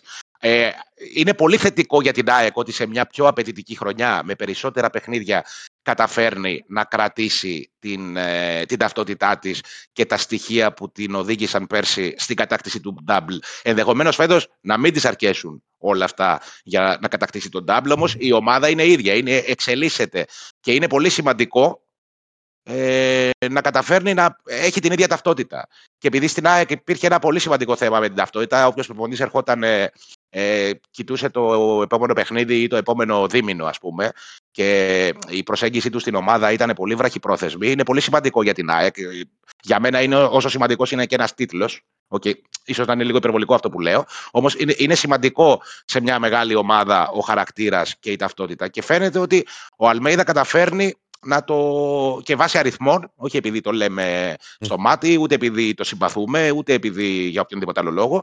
Και βάσει αριθμών όλο αυτό το πράγμα επιβεβαιώνεται και φαίνεται ότι καταφέρει να, να καθιερώσει μια ταυτότητα στην ΑΕΚ η οποία δεν σπάει ανεξάρτητα από, το, ε, από τις συνθήκες και τις συγκυρίες μιας σεζόν ή από τους παίκτες που είναι διαθέσιμοι. Γιατί τώρα η ΑΕΚ σε αυτό το διάστημα έχει αρκετές απουσίες, έχει αρκετές αλλαγές, έχει 6 με 7 αλλαγές ε, από Κυριακή σε Κυριακή. Οπότε και από παιχνίδι σε παιχνίδι, ας πούμε, και στην Ευρώπη και στο πρωτάθλημα, είναι πολύ σημαντικό που με οποιοδήποτε σχήμα, με οποιαδήποτε πρόσωπα η ομάδα καταφέρει να έχει αυτή την εικόνα και αυτά τα χαρακτηριστικά. Είτε της βγαίνει, είτε δεν της βγαίνει. Είτε κερδίζει, είτε χάνει, είτε φέρνει ισοπαλία, ας πούμε. Ε, είναι πολύ σημαντικό πράγμα η ταυτότητα. Ε, και η τελευταία πολύ αισιόδοξη παράμετρος για την ΑΕΚ είναι οι κάθετες πάσες. Είναι οι πιο δύσκολες πάσες στο ποδόσφαιρο, οι διαπεραστικές πάσες, αυτές δηλαδή που μπορούν να βγάλουν knockout την αντίπαλη άμυνα.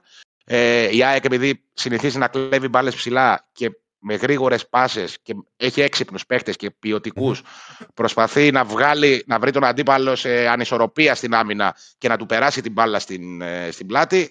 Ε, μπορεί να δείχνει ότι και τα νούμερά της δείχνουν ότι το κάνει και φέτος με πολύ μεγάλη επιτυχία, όπως έγινε και πέρσι. Ε, και είναι πρώτη και εδώ με 62 κάθετες πάσει μέχρι στιγμής στο πρωτάθλημα. Δεν έχω σημειώσει ούτε εδώ ποιος είναι ο δεύτερος. Πάντως θυμάμαι ότι ε, υπήρχε διαφορά. Δηλαδή είναι τουλάχιστον 10 με 12 κάθετες πάσει η διαφορά από τον, ε, από τον δεύτερο. Ε, και το συμπέρασμα από όλα αυτά είναι αυτό που σας είπα και πριν, ότι στο κομμάτι της απόδοσης, ας πούμε, δεν υπάρχει λόγος να αλλάξει κάτι. Το, το συμπέρασμα μέχρι τώρα για την ΑΕΚ για μένα είναι ναι. πρώτον να γίνει πιο αποτελεσματική. 100%. Φοβήθηκα, φίλε, έτσι όπως είδα, πως είδα από το monitor που σηκώθηκες να γίνει πιο αποτελεσματική. Και δεύτερον, να, να γίνει πιο συμπαγής πίσω. Αν η ΑΕΚ αυτά στο, στις αρχές τη σεζόν που βρισκόμαστε τα είχε καλύτερα, τώρα βαθμολογικά θα ήταν και καλύτερα. Ναι. Νομίζω αυτό είναι το. Ε, δεν δηλαδή, διαφωνούμε καθόλου. Δεν διαφωνούμε καθόλου. Αυτά είναι τα δύο στοιχεία που έχουμε δει.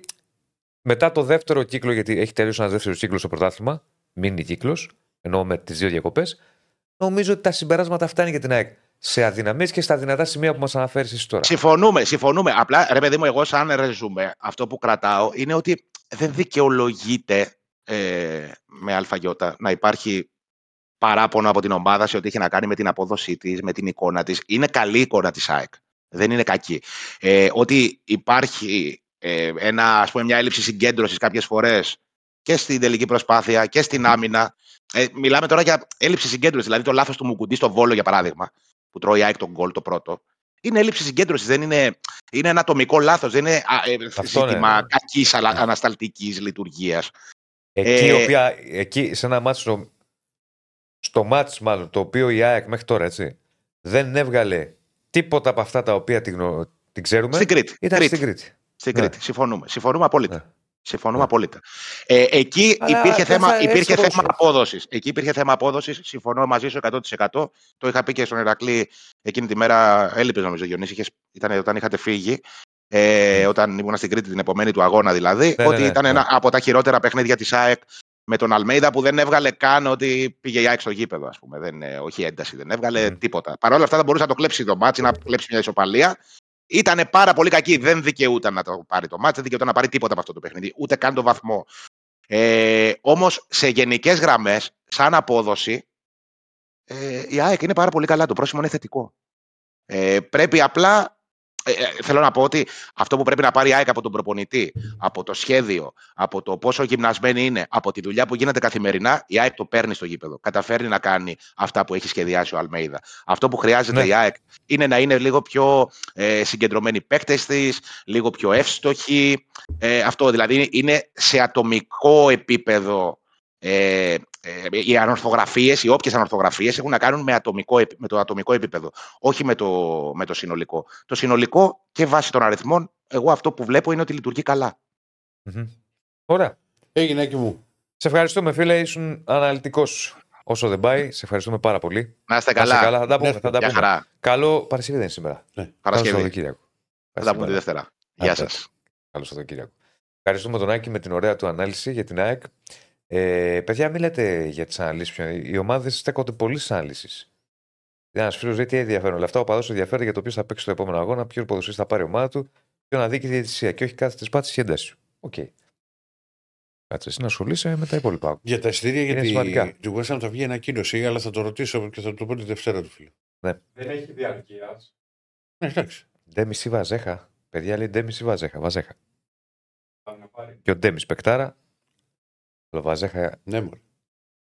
ήταν Βαζέχα. Ήταν βα... Σε, σε επιθετικού για μένα Βαζέχα μια γραμμή και μετά οι υπόλοιποι. Και ο Ντέμις Πεκτάρα, έτσι δεν το συζητάμε.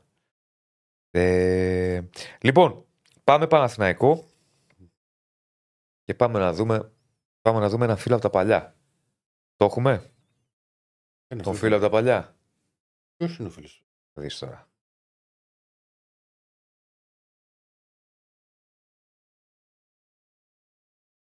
Ναι. Ω- ωραίο το σημειότυπο. Ο φίλος από τα παλιά είναι αυτός με την πλάτη. Θα κάνω ένα quiz. Ποιος είναι ο φίλος από τα παλιά, του, την πλάτη του οποίου βλέπουμε να αγκαλιάζει τον Αράο; Περιμένω να δω. όχι, όχι, δεν θα μιλήσεις. Το έχω, Δεν το έχω δει, το έχω. Δεν θα μιλήσεις, όχι, όχι. Δεν θα Αφού μιλήσεις το εσύ. ξέρω. Δεν πειράζει. Να δω ο κόσμος. Αν και θα τα έχει δει. Θα δω τον Ηρακλή. Ηρακλή, Τώρα ποιος από είναι δεν ο τον φίλος βλέπω. από τα παλιά; Θέλω να σε φουντώσω λίγο; Σε φουντώσω ή όχι; Καλύτερα Τζουράνι. Ήταν Όχι. σε αυτή τη φάση μέσα. Ποιος είναι, μωρέ; Ήταν σε αυτή τη φάση μέσα. Βέβαια, δεν το γνωρίζεις ποτέ. Δεν πάει το μυαλό σου; Όχι. Αλήθεια. Θυμήσου ποιος το σήκωνε έτσι το 2008. Α, Όχι, επί 7. Το 9. Το Καλά, 10. λέγε τώρα, μην μου μη με γυρίσει. Ποιος είναι; Ο Ζιλμπέρτο Σίλβα. Ο οποίος βρέθηκε στο κοροπή. Καλός παίκτης, φίλε. Πολύ μεγάλος. Καλός παίκτης. Καλός παίκτης. Όχι, Δεν θα γιατί... πιάνουμε που Καλός παίκτης. Όχι, Μεγάλος ρε. παίκτης.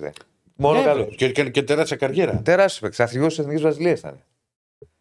Απλά ήταν ο Ζιλμπέρτο. Δεν, δεν τον ήθελα να το μειώσω. Δεν το μπορεί, πάρεις το έτσι. ξέρω, σε πειράζω, Ερακλή, το καταλαβαίνω. Ναι. Αλλά αν ήταν στον Ολυμπιακό, θα μου έλεγες πεκτάρα. Θα τον ανέβασες, γιατί θέλετε να τους ανεβάζετε εσείς. Ρε, Και παιδί τώρα μου, σου λέω για τον Ζιλμπέρτο, Όπως και μου λες και- καλό γιατί- γιατί παίκτης. Δεν στον είπα ότι είναι σου λέω για το 40 αυγά. Ε, μα δεν σε- Δηλαδή, έλεος. Δεν σου είπα Τι αυτό, ρε έχουμε Διονύση. πάθει, Παναγιώτη. Σταμάτα Εσύ σου πια. λέω για τον Μπόβιο. Ρε, σταμάτα. Ποιο μπόβιο. Το ένα Βραζιλιάνο που είχε φέρει ο Παναγιώτος. Αργός, πολύ ήταν. Εγώ θα Αργός δεν ήταν, σταματήσω απλά δεν τον έκανε. Ριβάλντο, Ναι, έλεγε. ναι, ναι, ναι. Ποιος; Ο Μπόβιο.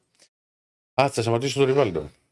Καλά έκανε και το, Καλός παίκτης. Και το Τι δύο να πω Ριβάλντο. τώρα, τώρα δηλαδή σηκώνω τα χέρια ψηλά. Δεν σου είπα ρε, ότι δεν είναι καλός παίκτη. Δεν το έχω πει έτσι. Ναι, Μην προσπαθείς να δημιουργήσει εντυπώσεις. δεν προσπαθώ να δημιουργήσω. Αυτό προσπαθεί να κάνεις. Σου είπα και, και στο είπα και γέμι. Καλός παίκτη. Ειδικά στην Άρσενα. Το ξέρω. ρε. Όχι, ήταν και στον Παναθηναϊκό. Στην Άσνα έκανε μεγάλη καριέρα. Ε, μα τι συζητάς τώρα. Τέλος πάντων, ε, Μάτι δεν είχε.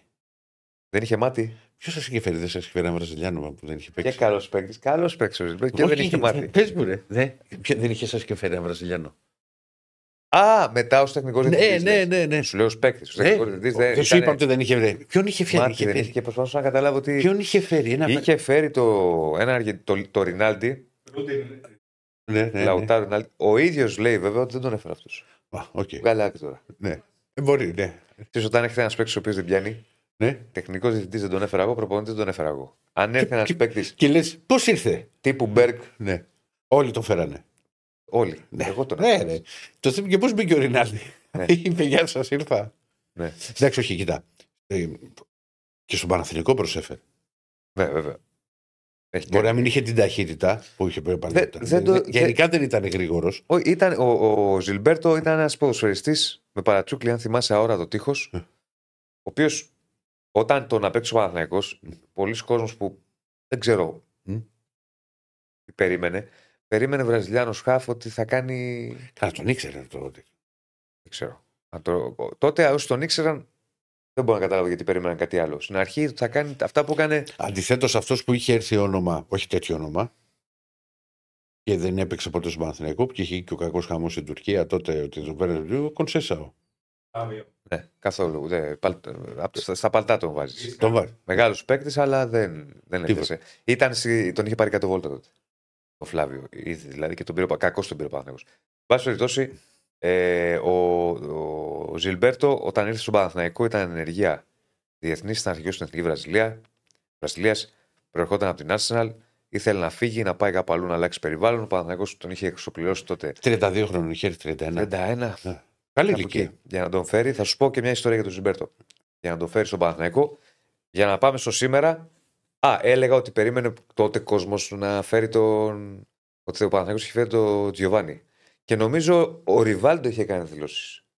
Αν θυμάμαι καλά, είχε πει ότι είναι τεράστιος παίκτης ο Ζιλμπέρτο. Μην περιμένετε να σας κάνει τα κουνάκια και τα ρημάκια. Είναι άλλου τύπου παίκτης. Ναι. Νομίζω ο Ριβάλντο Δεν το θυμάμαι. Α, αν, ή ο Ριβάλντο Τζιβάνι. Νομίζω ότι ήταν ο Ριβάλντο αυτός που τα είχε πει αυτά. Αν κάποιος το θυμάται να μας το πει. Δεν ήταν αυτό το στυλ, όχι. Όχι, όχι. Ήταν ε, αμυντικό χαβ. 6-8. Έβγαζε την ομάδα σωστά μπροστά. Έβγαζε την ομάδα στα μπροστά, μυαλό. Εκεί που έπρεπε να είναι, καλή τεχνική, αλλά όχι τα λιμάκια και τα κουνάκια. Περισσότερο ήθελε να παίζει απλά. Πάρα πολύ καλός παίκτης. Εντάξει, και μόνο τρομερή προσωπικότητα. Θα σου πω ιστορία τώρα για τον Ζιλμπέρτο. Ε, ο Ζιλμπέρτο λοιπόν το βλέπουμε εδώ να αγκαλιάζεται με τον Αράο και όχι μόνο και με άλλους. Ε, και. Ζημισάκη δεν θα προλάβουμε. Θα προλάβουμε, θα προλάβουμε. Θα προλάβουμε. Ας πάμε και πέντε. Δεν έγινε κάτι. Ε, και βρέθηκε σήμερα στο Κορωπί. Ε, ε, η ιστορία με τον Ζιλμπέρτο, μόνο αυτό σου λέω είναι: Είμαστε σε μια προετοιμασία και έχει αργήσει να έρθει ο Ζιλμπέρτο. Τότε Παναθηναϊκός με Σισε, με Νίνη, με Καραγκούνη. Ο Ζιλμπέρτο κάτι την εθνική ήταν, δεν θυμάμαι τώρα, έχει αργήσει να έρθει. Και έρχεται ο Ζιλμπέρτο και τι μου είχε κάνει εντύπωση. Εσύ. Μιλάμε τώρα για τον Ζιλμπέρτο, για τον αρχηγό της Ζήτησε Εθνικής συγγνώμη. Βραζιλίας. Όχι, όχι. Α. Είχε αργήσει με άδεια. Ε, Α. δικαιο... Μμμ. Ήταν δικαιολογημένα απών.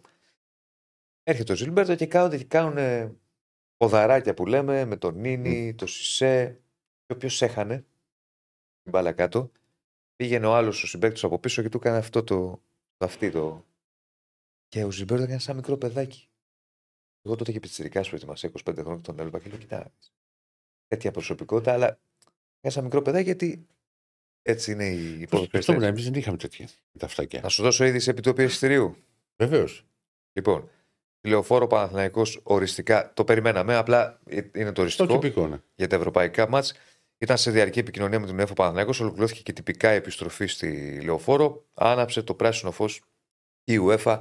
Άρα λοιπόν ο Παναθηναϊκός οριστικά θα δώσει τα παιχνίδια, τα ευρωπαϊκά τα υπόλοιπα, στο Απόστολο Νικολάης μετά από αυτό το φιάσκο ε, Με το άκα. με το ΆΚΑ. Ε, ναι. Πού πάμε; Δεν έχει κάτι άλλο Παναθηναϊκός. Εντάξει, προπονήσεις κανονικά. Ε, να περιμένουμε να γυρίσουν οι διεθνείς για να δουλέψει καλύτερα και ο Ιβάν Γιωβάνοβιτς εν ώψη της ε, επανέρξης του Ντέρμπι. Έχει επιστρέψει ο Χουάνκαρ. Κάτι άλλο δεν Πώς υπάρχει. και στο ο κοροπή. Ζιλμπέρτο από εδώ. Έχει. Ε, Στο κοροπίδο πριν υπάρχει και βίντεο από την ΠΑΕ. Ε, καλά, δεν πήγε στο εκπτωτικό χωριό. Ναι. Α, κάτι Ναι. θα έχει. Μια. Ναι. Και με την ευκαιρία πήγε στο, στο Καλαφάτης. Έβγαλε φωτογραφίες και με τον συμπατριώτη, όπως βέβαια εδώ τον Αρά, και με τον Μπερνάρ και με τον Σέκα τα είπε για αρκετή ώρα από ό,τι είδα. Αυτά. Πάμε να προχωρήσουμε. Πάμε πάω, πάμε Αντώνη Τσακαλέα. Πάμε. Καλώς τον. Τον, την- τον, Καλησπέρα. την έξα- τον την έξαψε στον αέρα. Δύο παρατέταρτο. Ε, εντάξει, Είπατε σήμερα νωρίτερα, πήγε λόγω είπατε μπάσκετ. νωρίτερα Μπόβιο Ναι. και δεν, δεν πρόκειται να ξεχάσει κανείς το πρωτοστέλιδο μετά τον γκολ του στον Εργοτέλη, Α. το Μποβιοβίδα. Ο Βιοβίδα, ωραίο. Ναι, ναι, ναι, ναι, ήταν ε, μυθικό. Βάλει γκολάρα το στον Ένα αυτό, μπράβο, ένα. Μια σουτάρα. Ο Ναι, Βιοβίδα. δεν ξεχνιέται. Κοίταξε, Παιδιά, εγώ ο- το, θυμάμαι, το, το, το σούτ δεν το θυμάμαι. Το πρωτοστέλιδο του Μποβιοβίδα δεν πρόκειται να το ξεχάσω ποτέ. Ωραίο. Ο Μπόβιο, θυμάμαι, παίζει ο Παναθηναϊκός στο ΑΚΑ, υλικό προετοιμασίας. Και είναι η πρόβα Τζενεράλε, που γίνεται πριν από, τα, από τις πρεμιέρες. Δεν θυμάμαι ποιον ήταν το, το, το μάτς, μη σας πω ψέματα. Με ξένη ομάδα δεν θυμάμαι ποιον. Η πρώτη φάση, στο κέντρο, Μμ. πάει να πάρει την μπάλα ένας αμυντικός, ένας σε χαφ της αντιπάλου ομάδας και σηκώνει ο Μπόβιο το πόδι του με σπαγκάτο, εδώ, βρίσκει την μπάλα δίπλα στο λαιμό του παίκτη. Βλέπει ένα ο Άκα κάνει. Ο... Τι, τι κάνει τώρα αυτός; λέω, Ε, Τι είναι αυτό; τι είναι αυτός. Τι, τι... Αυτή- Μου λέγανε. Ο- Ουρουγουάη δεκαετία 80. Ναι, μου λέγανε όχι, είναι, είναι δυνατός, δυναμικός. Γι' αυτό λέω αυτό δεν είναι δυναμικό. Αυτό είναι κάτι άλλο. Εντάξει. Οκ. Αυτό γίνεται είναι πολύ. Φορείο. Ε, Ήταν και προβληματικός Παναγιώ τότε. Τι γίνεται; Λοιπόν, ο Πάοκ ολοκλήρωσε την, την προετοιμασία για αυτή την εβδομάδα. Ε, προτιμήθηκε και σήμερα να κάνει ατομικό ο Μάρκος Αντώνιο και να μπει από την επόμενη που ξεκινάνε από Δευτέρα οι απογευματινές ε, προπονήσεις. Για να δει ο Ραδβάνο Τσέσκο αν θα μπορεί να τον. Από, από ποια στιγμή και μετά θα μπορεί να τον υπολογίζει. Νομίζω ότι ακόμα και με μια εβδομάδα, ακόμα και μια-δυο μέρες να έκανε αυτή τη βδομάδα προπόνηση και να έκανε και την επόμενη προπόνηση, δεν, νομ- δεν τον έβλεπα για το παιχνίδι με τον Ατρόμητο. Τον, τον Μάρκος Αντώνιου. Δεν είναι αρκετές 7-8 προπονήσεις για ένα παίχτη που είναι 8-9 εβδομάδες εκτός δράσης. Θέλει περισσότερο χρόνο. Απλά όσο χρόνο κερδίσει μέσα στην, μέσα στην διακοπή, διότι έρχονται τα, Κέρδος. παιχνίδια με, έρχονται τα παιχνίδια με την Αρμπερντίν, με την, με την ΑΕΚ, με τον Ολυμπιακό. Ε, υπάρχει ακόμα το θέμα με τον Πάουκ να περιμένει από την, από την UEFA την εκδίκαση της υπόθεσης του, του ΜΕΙΤΕ. Ουσιαστικά είναι του ΜΕΙΤΕ, του Τραπ από παίκτες και του Κωνσταντινίδη από τον ε, πάγκο του Πάουκ έχουν απολογηθεί με υπόμνημα για την αποβολή τους μετά το τέλος του αγώνα ε, ανάμεσα στον Πάουκ και την Άιντραχτ και τον Πάουκ τον Κέι μήπως είναι τρεις αγωνιστικές και δεν ξέρω αν για τον Τραπ ε, τη στιγμή που είναι αρχηγός της, ε, ε, της Άιντραχτ και είναι από τους ένας πιο σημαντικούς mm. παίχτες ε, υπάρξει περαιτέρω μεγαλύτερη ποινή ε, τη στιγμή που ήταν ε, αρχηγός γιατί έχει γράψει ο διετής ότι υπήρχε βίαιη απόθεση και δεν ξέρω το κατά πόσο μπορούν να γλιτώσουν τις τρεις αγωνιστικές. Εάν πάει για τρεις αγωνιστικές ο ΜΙΤΕ θα χάσει τα δύο παιχνίδια με την Αμπερντίν και το παιχνίδι της 30 Νοεμβρίου στην ε, Φραγκφούρτη με την, ε, με την Άιντρακτ. Στο σενάριο που είναι το χειρότερο αλλά είναι και αυτή τη στιγμή το πιθανό ε, με βάση το τι έχει γραφτεί στο φύλλο αγώνα και δεν ξέρω αν θα μπουν σε διαδικασία να δουν κάποια βίντεο ή να την, να την ψάξουν αρκετά την υπόθεση για να δουν αν μπορούν να αλλάξουν αυτή την, ε, την ποινή που στο κάτω-κάτω μπορεί οι παίκτες να είναι οι τελευταίοι που μπήκαν Ναι. αλλά έχω την εντύπωση ο χαμός που έγινε εκεί ο διαιτητής και δεν το λέω για να τον, να τον ψέξω αλλά δεν αποκλείω τους, τους δύο που είδε τελευταίους να μπαίνουν στο, στο καυγά Να τους πληρω- να- έκαναν λιγότερο να την πλήρωσαν εκείνοι. Ναι, όπως μου λέει. και Κάνε ένας αυτά τα παιδιά τώρα. ο ένας λέει είναι ψηλός με το μαλλί προς τα πάνω, ο άλλος ήταν μόνος που φορούσε κίτρινη φανέλα, ξεχωρίζουν, λέει ο Πόλης αυτούς.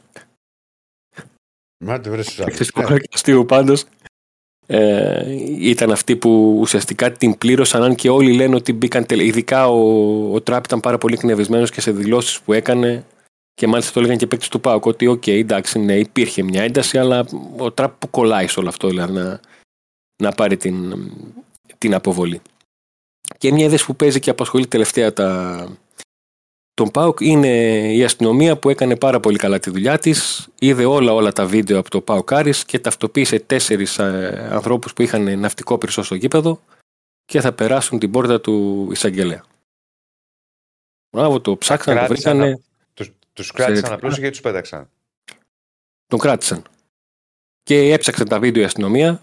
Δεν ξέρω αν κάνει προπόνηση για να το ξανακάνει κάποια στιγμή, αν βαρέθηκαν να έχουν τόσα βίντεο και να πούνε να κοιτάξουμε και κάποια, δεν ξέρω. Ναι, οκ, αλλά τέλος πάντων, μεγάλη κουβέντα αυτή με τους πυρσούς πολλά χρόνια. Κατά την άποψή μου, το να κρατάς ένα πυρσό δεν είναι κακό, αρκεί να μην το πετάξεις. Όχι στην υπερβολή βέβαια του πυρσού, γιατί κυρίως τα γήπεδα με τα σκέπαστρα δημιουργούν και αναπνευστικά προβλήματα σε κόσμο. Με αυτό είναι το πιο σημαντικό. Με ένα μέτρο, αλλά να Και το δεν είναι, κρατήσει ξέρεις, τώρα η- τον πυρσό και να μην το πετάξεις δεν είναι κάποιο έγκλημα. Τέλος πάντων, μεγάλη κουβέντα. Από παλιά δηλαδή κρατάει αυτή η κολόνια από τότε που εμφανίστηκαν στα γήπεδα Πυρσή. Που αν δείτε ένα ντοκιμαντέρ που έχει ανεβάσει και η ΕΡΤ πρόσφατα για τον χουλιγκανισμό, το λέγαμε για τη δεκαετία του 80, από το αρχείο της ΕΡΤ. Από το 82 γίνεται αυτή η κουβέντα για τους Πυρσούς που, που, τα- πού τους βρίσκουνε. Έλεγε η αστυνομία, πού τους βρίσκουνε. Υπάρχει ένα μαγάζι στη Μενάνδρου στην Ομόνια που τα πουλάει και πάμε και τα παίρνουμε. Που είναι για, τις, για ναυτικές φωτοβολίδες. Αμέσως να το δώσουν οι άλλοι τον άνθρωπο. Ε, κοίταξε, δεν υπήρχαν και πολλά. Δεν υπήρχαν και πολλές πηγές να, να αγοράσεις. Ε, τότε δηλαδή, ναι. δεν, είναι ότι, δεν είναι ότι είναι σαν τα περίπτερα. ναι, Ότι τους έχεις τα περίπτερα, κατάλαβες; ναι, ναι, ναι. ναι. Τέλος πάντων. Οκ. Αυτό είναι το. Κοίτα, πλέον είναι. Εγώ καταλαβαίνω την εικόνα που μπορεί να δημιουργηθεί, που είναι εντυπωσιακή με, με τους πυρσούς και τις φωτοβολίδες, αλλά πρέπει να τις σβήνουν την επόμενη στιγμή, να μην τις πετάνε μέσα. Και, Ω, καλά, εννοείται να μην και, τις και, πετάμε μέσα παίζει, και, και παίζει ρόλο. και φίλε, μην το. Όταν πετυχαίνει πας ένα στην γκολ μια υπερβολή. ομάδα, όταν πετυχαίνει ένα γκολ η ομάδα, όσο και να σου φαίνεται περίεργο, μπορεί να φαίνεται σε κάποιους ή αν είναι αυτό που λες, θα μου πούνε.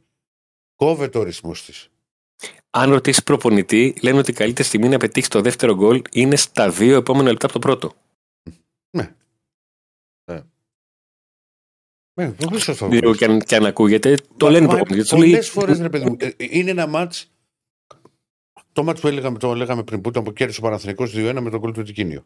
Όταν που μείωσε ο Τικίνιο 1-2. Είχαν ανάψει κάποιον αγώνα. Σταμάτησε 5 λεπτά το μάτ. Δεν ξέρω τι εκείνη τη στιγμή με την. Εκεί πάνω στη, που είχε στη, πάρει φωτιά, στην ορμή, φωτιά το ναι. γήπεδο. Έχει αποκτήσει ψυχολογία η ομάδα ότι αν δεν μειώσαμε σε, παιχ- σε, σε παιχνίδι που δεν ήταν καλός ο Ολυμπιακός. Ναι, ναι. Δεν σου λέω ότι θα γινόταν σε ό,τι και καλά, τώρα θα γινόταν 2-2. Αλλά θα υπήρχε ένα πεντάλεπτο πίεσης. ναι, το οποίο χάθηκε. Χάθηκε στους καπνούς. Βρίσκει τα πατήματά του και ο αντίπαλος, ηρεμεί. Ναι, όλα αυτά.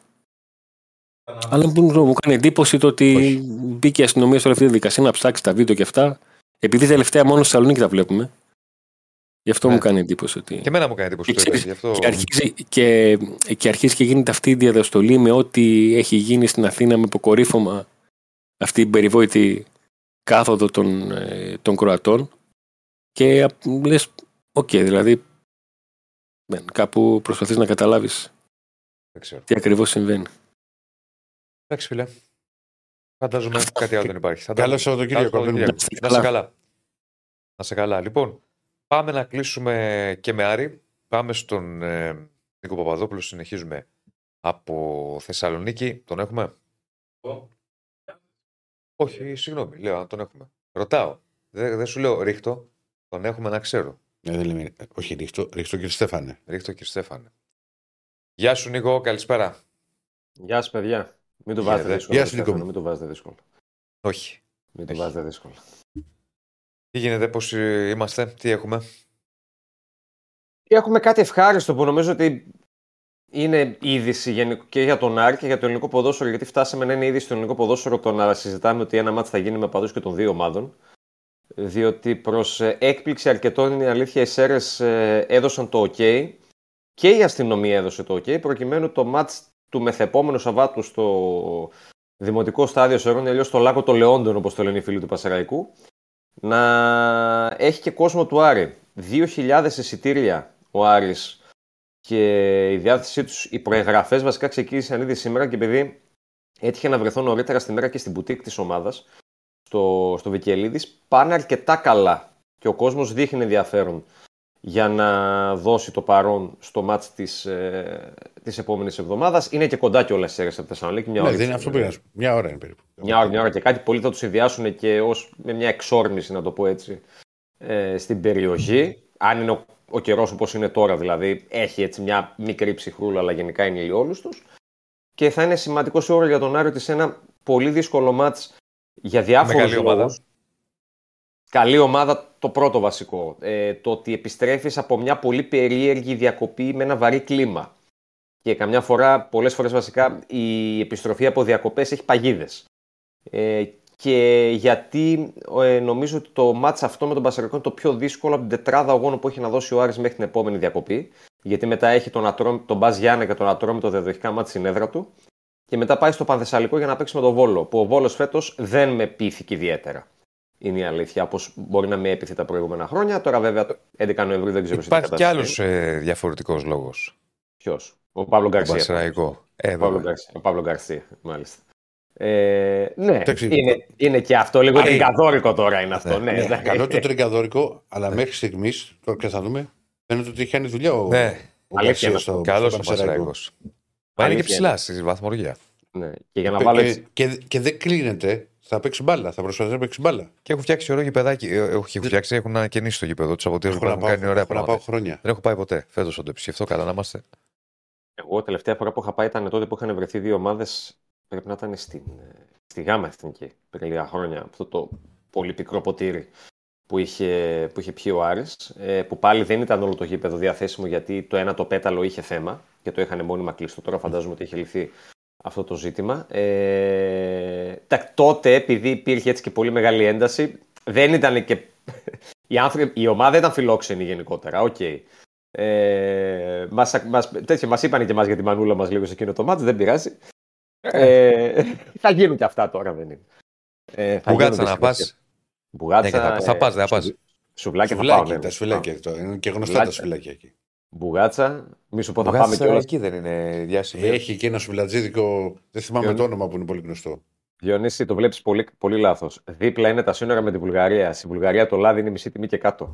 Οπότε θα πάμε, πάμε άμα είναι και Α, λίγο πά- λάδι. Πάρε πάρεις λάδι. Ο προμαχώνας δεν είναι μακριά. από Έχουμε τις Σέρρες. πάθει. Δίπλα είναι. Πάμε να πάρουμε λίγο λάδι, να φουλάρουμε και τα Βάλε μάξι. και μία βενζίνη, ναι, ναι. Α, α, μπράβο. Βασικά. Βάλε, βάλε και μια βενζίνα. Πει, πάρε και ένα σούπερ μάρκετ και γύρω. Και γύρω. Πάνε και ένα Μια σούπερ χαρά. μάρκετ. Ναι, ρε. το τερπνό μετά του εφελή μου. Θα πάμε, ρε παιδί μου, για το μάτι, θα πάμε και γι' αυτό, να τα συνδυάσουμε όλα μαζί. Ε, Πάντως είναι, είναι πολύ δι- θετικό το ότι ο κόσμος παρά το βαρύ κλίμα υπάρχει κινητικότητα για τα εισιτήρια, για τις προεγγραφές από Ναι, σήμερα. γιατί κοίτα, είναι πάντα ένα ταξιδάκι, είναι οι Σέρες, σου λέει ο άλλος πάμε στις Σέρες. Δεν είναι μακριά, μία ώρα και δέκα λεπτά, μία ώρα λέμε χοντρικά. Τίποτα, τίποτα. ναι, κάπου εκεί. Ε, Σάββατο είναι το μάτς. Σάββατο 8 η ώρα. Ναι. Ακόμα καλύτερα. Βοηθάει. Κοίτα, το αρνητικό βέβαια που το μπάσκετ θα την πληρώσει, το μπασκετικό Άρης την πληρώσει εκείνη τη μέρα, την ίδια μέρα μάλλον θα παίξει ο Άρης με την Καρδίτσα στο Παλέ. Οπότε, μάλλον θα την πληρώσει το μπάσκετ εκείνη τη μέρα. Σίγουρα θα υπάρχουν και εκείνοι που δεν θα πάνε στο, στο Αλεξάνδρου και θα προτιμήσουν να πάνε στις αίρε από νωρίς για να κάνουν και μια εκδρομή, όπως είπες και εσύ. Αλλά είναι μια ευκαιρία για τον Άρη λίγο εκείνο το μάτς να γυρίσει το διακόπτη και το βλέπουν γενικότερα και στις κουβέντες που γίνανε πάνω στην Πτολεμαίδα ανάμεσα στους παίκτες, γιατί γίνανε κάποιες κουβέντες. Και γενικότερα όλος ο οργανισμός τώρα ξέρει ότι σε εκείνο το μάτς μπορείς να γυρίσεις λίγο το διακόπτη. Και αν γίνει και αυτό που λένε οι πληροφορίες ότι είναι πιθανό να γίνει τέλη του μήνα με την είσοδο συμπεκτών στην ΠαΕ. Που... Ανάτα. Ναι, εντάξει, αυτό είναι Είχε μια. ακουστεί, που, το είχε, είχε ακουστεί που Το είχε το έλεγα πει και στις ο- αρχές. Ο ίδιος ο Καρυπίδης το είχε δηλώσει ότι υπάρχει αυτό το ενδεχόμενο. Από το ρεπορτάζ βγαίνει ότι τα τέλη του Οκτώβρη εδώ και καιρό βγαίνει ότι είναι μια κρίσιμη περίοδος γενικότερα για τη θετική ή αρνητική έκβαση των επαφών που υπάρχουν. Ε, και εκεί είναι που αν γίνει τελικά, είναι κάτι που υπάρχει, αν γίνει τότε εκεί θα γυρίσει ακόμα περισσότερο διακόπτηση τον ποδοσφαιρικό Άρη και θα αρχίζει να φεύγει πιο μαζικά αυτό το βαρύ κλίμα των τελευταίων δύο εβδομάδων. Που το θέλουν όλοι. Αλλά πρέπει βέβαια πέρα από όλα αυτά και η ομάδα να κερδίζει κιόλας. Και αυτό είναι κάτι το οποίο την ευθύνη έχει πλέον ο Μάτζιο και οι ποδοσφαιριστές. Που και ο Μάτζιο τώρα βέβαια θα πει κάποιος και θα έχει και δίκιο, έχει να διαχειριστεί ακόμα μια δύσκολη κατάσταση. Και μην περιμένει κανένας στον Άρη μετά τη διακοπή, επειδή τρεις εβδομάδες δούλευε να γίνει Μπαρσελόνα. Στην εποχή του, στην εποχή του, του Γκουαρδιόλα. Σταδιακά και βήμα-βήμα θα γίνει αυτό. Αλλά κάποια σημάδια βελτίωσης ο Μάτζιο θέλει να τα παρουσιάσει η ομάδα. Και για λίγες ακόμα μέρες θα δουλέψει σε αυτό το πλαίσιο πριν πιάσει τον Μπασαραϊκό. Αύριο να γίνει και ένα ε, δίτερμα με την ΚΑΠΑ 19 στο ορίσιο δεν, ε, δεν και εγώ ήταν τόσο πολύ ο Μάτζιος για φιλικό γιατί θα του δέσμευε τρεις μέρες. Δηλαδή από θεραπ... ε, προετοιμασία, μάτσα από θεραπεία. Θέλει να δώσει λίγο χρόνο σε παίκτη που δεν τους έχει χρησιμοποιήσει μέχρι στιγμής. σω και το Σουλεϊμάνο θα δούμε που γύρισε από τη Ρωσία θα το χρησιμοποιήσει και αυτόν γιατί δεν τον είχε αυτές τις ημέρες. Και περιμένει και τον Μπράμπετ, ο οποίος ευτυχώς έπαιξε χθες 90 λεπτά, αλλά δεν έπαθε κάτι με την Τσεχία. Έχασε βέβαια 3-0 την Αλβανία στην τριβή ε, για τους ε, για τους Τσέχους στα Τύρανα. Και αυτός από Δευτέρα Τρίτη τον περιμένει μαζί με τον Ζαμόρε, που είναι και αυτός διεθνής, για να αυξηθούν λίγο παραπάνω οι επιλογές του. Μάλιστα. Ωραία. Νίκο μου, καλό Σαββατοκύριακο. Να είσαι καλά, καλό σου Γεια, Να είστε καλά. Γεια σου Νίκο, ευχαριστούμε αυτά και από τα, ο Νίκο Παπαδόπουλο και το ρεπορτάζ του Άρη. Γεμάτη και σήμερα η εκπομπή. Γεμάτη και σήμερα εκπομπή. Ακούσατε ρεπορτάζ, ακούσατε. Είδατε μάλλον ρεπορτάζ, είδατε αποκλειστικές δηλώσεις του Γκριγκόνης στην εκπομπή μας. Και στο Αναλύσεις. Πέντε ώρα τα δίκια Τσάρλι. Τσάρλι Μπόλ ανοιχτές γραμμέ. Ναι. 7 με 9 ραγκα... με ραγκάτσι και ότι κάτσε ο Χρήσο Ραγκάτσι μαζί σας. Και 11 και 4 με 1 και 4 τι βρεγμένη δημόσχημα. Ε, Μπογρίνιο. ο Μπογρίνιο μαζί με Για να Θοδωρή και μας το Αριστοτέλη. Ωραίο αυτό. Ναι. Ε, Οπότε έχουμε. Και να κάνω μια ερώτηση. Full πρόγραμμα σήμερα. Και Παστιόν. 9 με 11 και 4 τι έχει; Τίποτα. Εγώ θα, Καταλαβαίνει. έβαζα, εγώ θα έβαζα τον κύριο Στέφανο να κάνει σαν τα ρουχάδικα. Εκπομπή μόδας και να παρουσιάζει ρούχα. Γιατί; Δεν κατάλαβα. Δεν το έχει ο κύριο Στέφανο. Αν μη τι άλλο, γούστο έχουμε. Μα με, άμα κάθε μέρα αυτό λες. Να δείξω κάλτσα, να δείξω. Αφού θες λοιπόν να δείξεις Να κάλτσα, το κάνει ρουχάδικο. να δείξεις έτσι, κάνε το ρουχάδικο. Το ρουχάδικο του Στέφανου. Έχετε δει εντωμεταξύ Τη μούλα; την προηγούμενη εκπομπή του, προ... του Μπογρίνιου. Έχω, όχι. ένα μέρος έχω δει. Εγώ Εκεί δεν έχω. με τα συστηματάκια που έκανες Α, στο tablet αυτό το έχω θα δει. έχετε δει. Ναι, πολύ ωραίο. Η ESPN μας έχει κάνει ο Μπογρίνιου. Πολύ Δεν ωραίο. καταλάβαινε τίποτα κύριε Στεφανέ. Που πάνε οι παίκτες και αυτά. Ε. Δεν έχω ιδέα Δεν από έχεις μπάσκετ. ιδέα. Ε, δεν σου το πάω. Like στο βίντεο, Μας subscribe. ξεπλαχεύει. Έτσι, like στο βίντεο, subscribe στο κανάλι. Σας ευχαριστούμε πολύ. Καλό Σαββατοκύριακο. Σαββατοκύριακο, την άλλη εβδομάδα μπαίνουμε σε ρυθμούς επανέναξη πρωταθλήματος και ρυθμούς Ναι, derby αιωνίων. derby. Τα έχουμε πολλά, θα τα δείτε. Και καλεσμένους. Καλεσμένους, ε, συνεντεύξεις, διάφορα πραγματάκια, αναλύσεις. Εδώ θα είμαστε, οπότε θα πάει μια εβδομάδα στα κόκκινα που λέμε σε επίπεδο ανάλυσης και επικαιρότητας, όχι στα κόκκινα του Ολυμπιακού. Μπράβο, το κατάλαβες. Το Ναι. κατάλαβες. Σε Ε, αργά, αφού σε ε. είδα, σε είδα. Ό,τι ακούς εσύ, όχι στα κόκκινα του Ολυμπιακού, στα κόκκινα σε ό,τι έχει να κάνει με την ένταση σε αυτό το κομμάτι. Και γλυκό. Δεν θα... θα έχει και γλυκό. Θέλει και γλυκό, ε. Θα έχει και γλυκό. Ναι. Λοιπόν, να είστε καλά. Θα τα πούμε πάλι Να είστε καλά, να είστε Δευτέρα. καλά. Καλό Σαββατοκύριακο. Τα λέμε.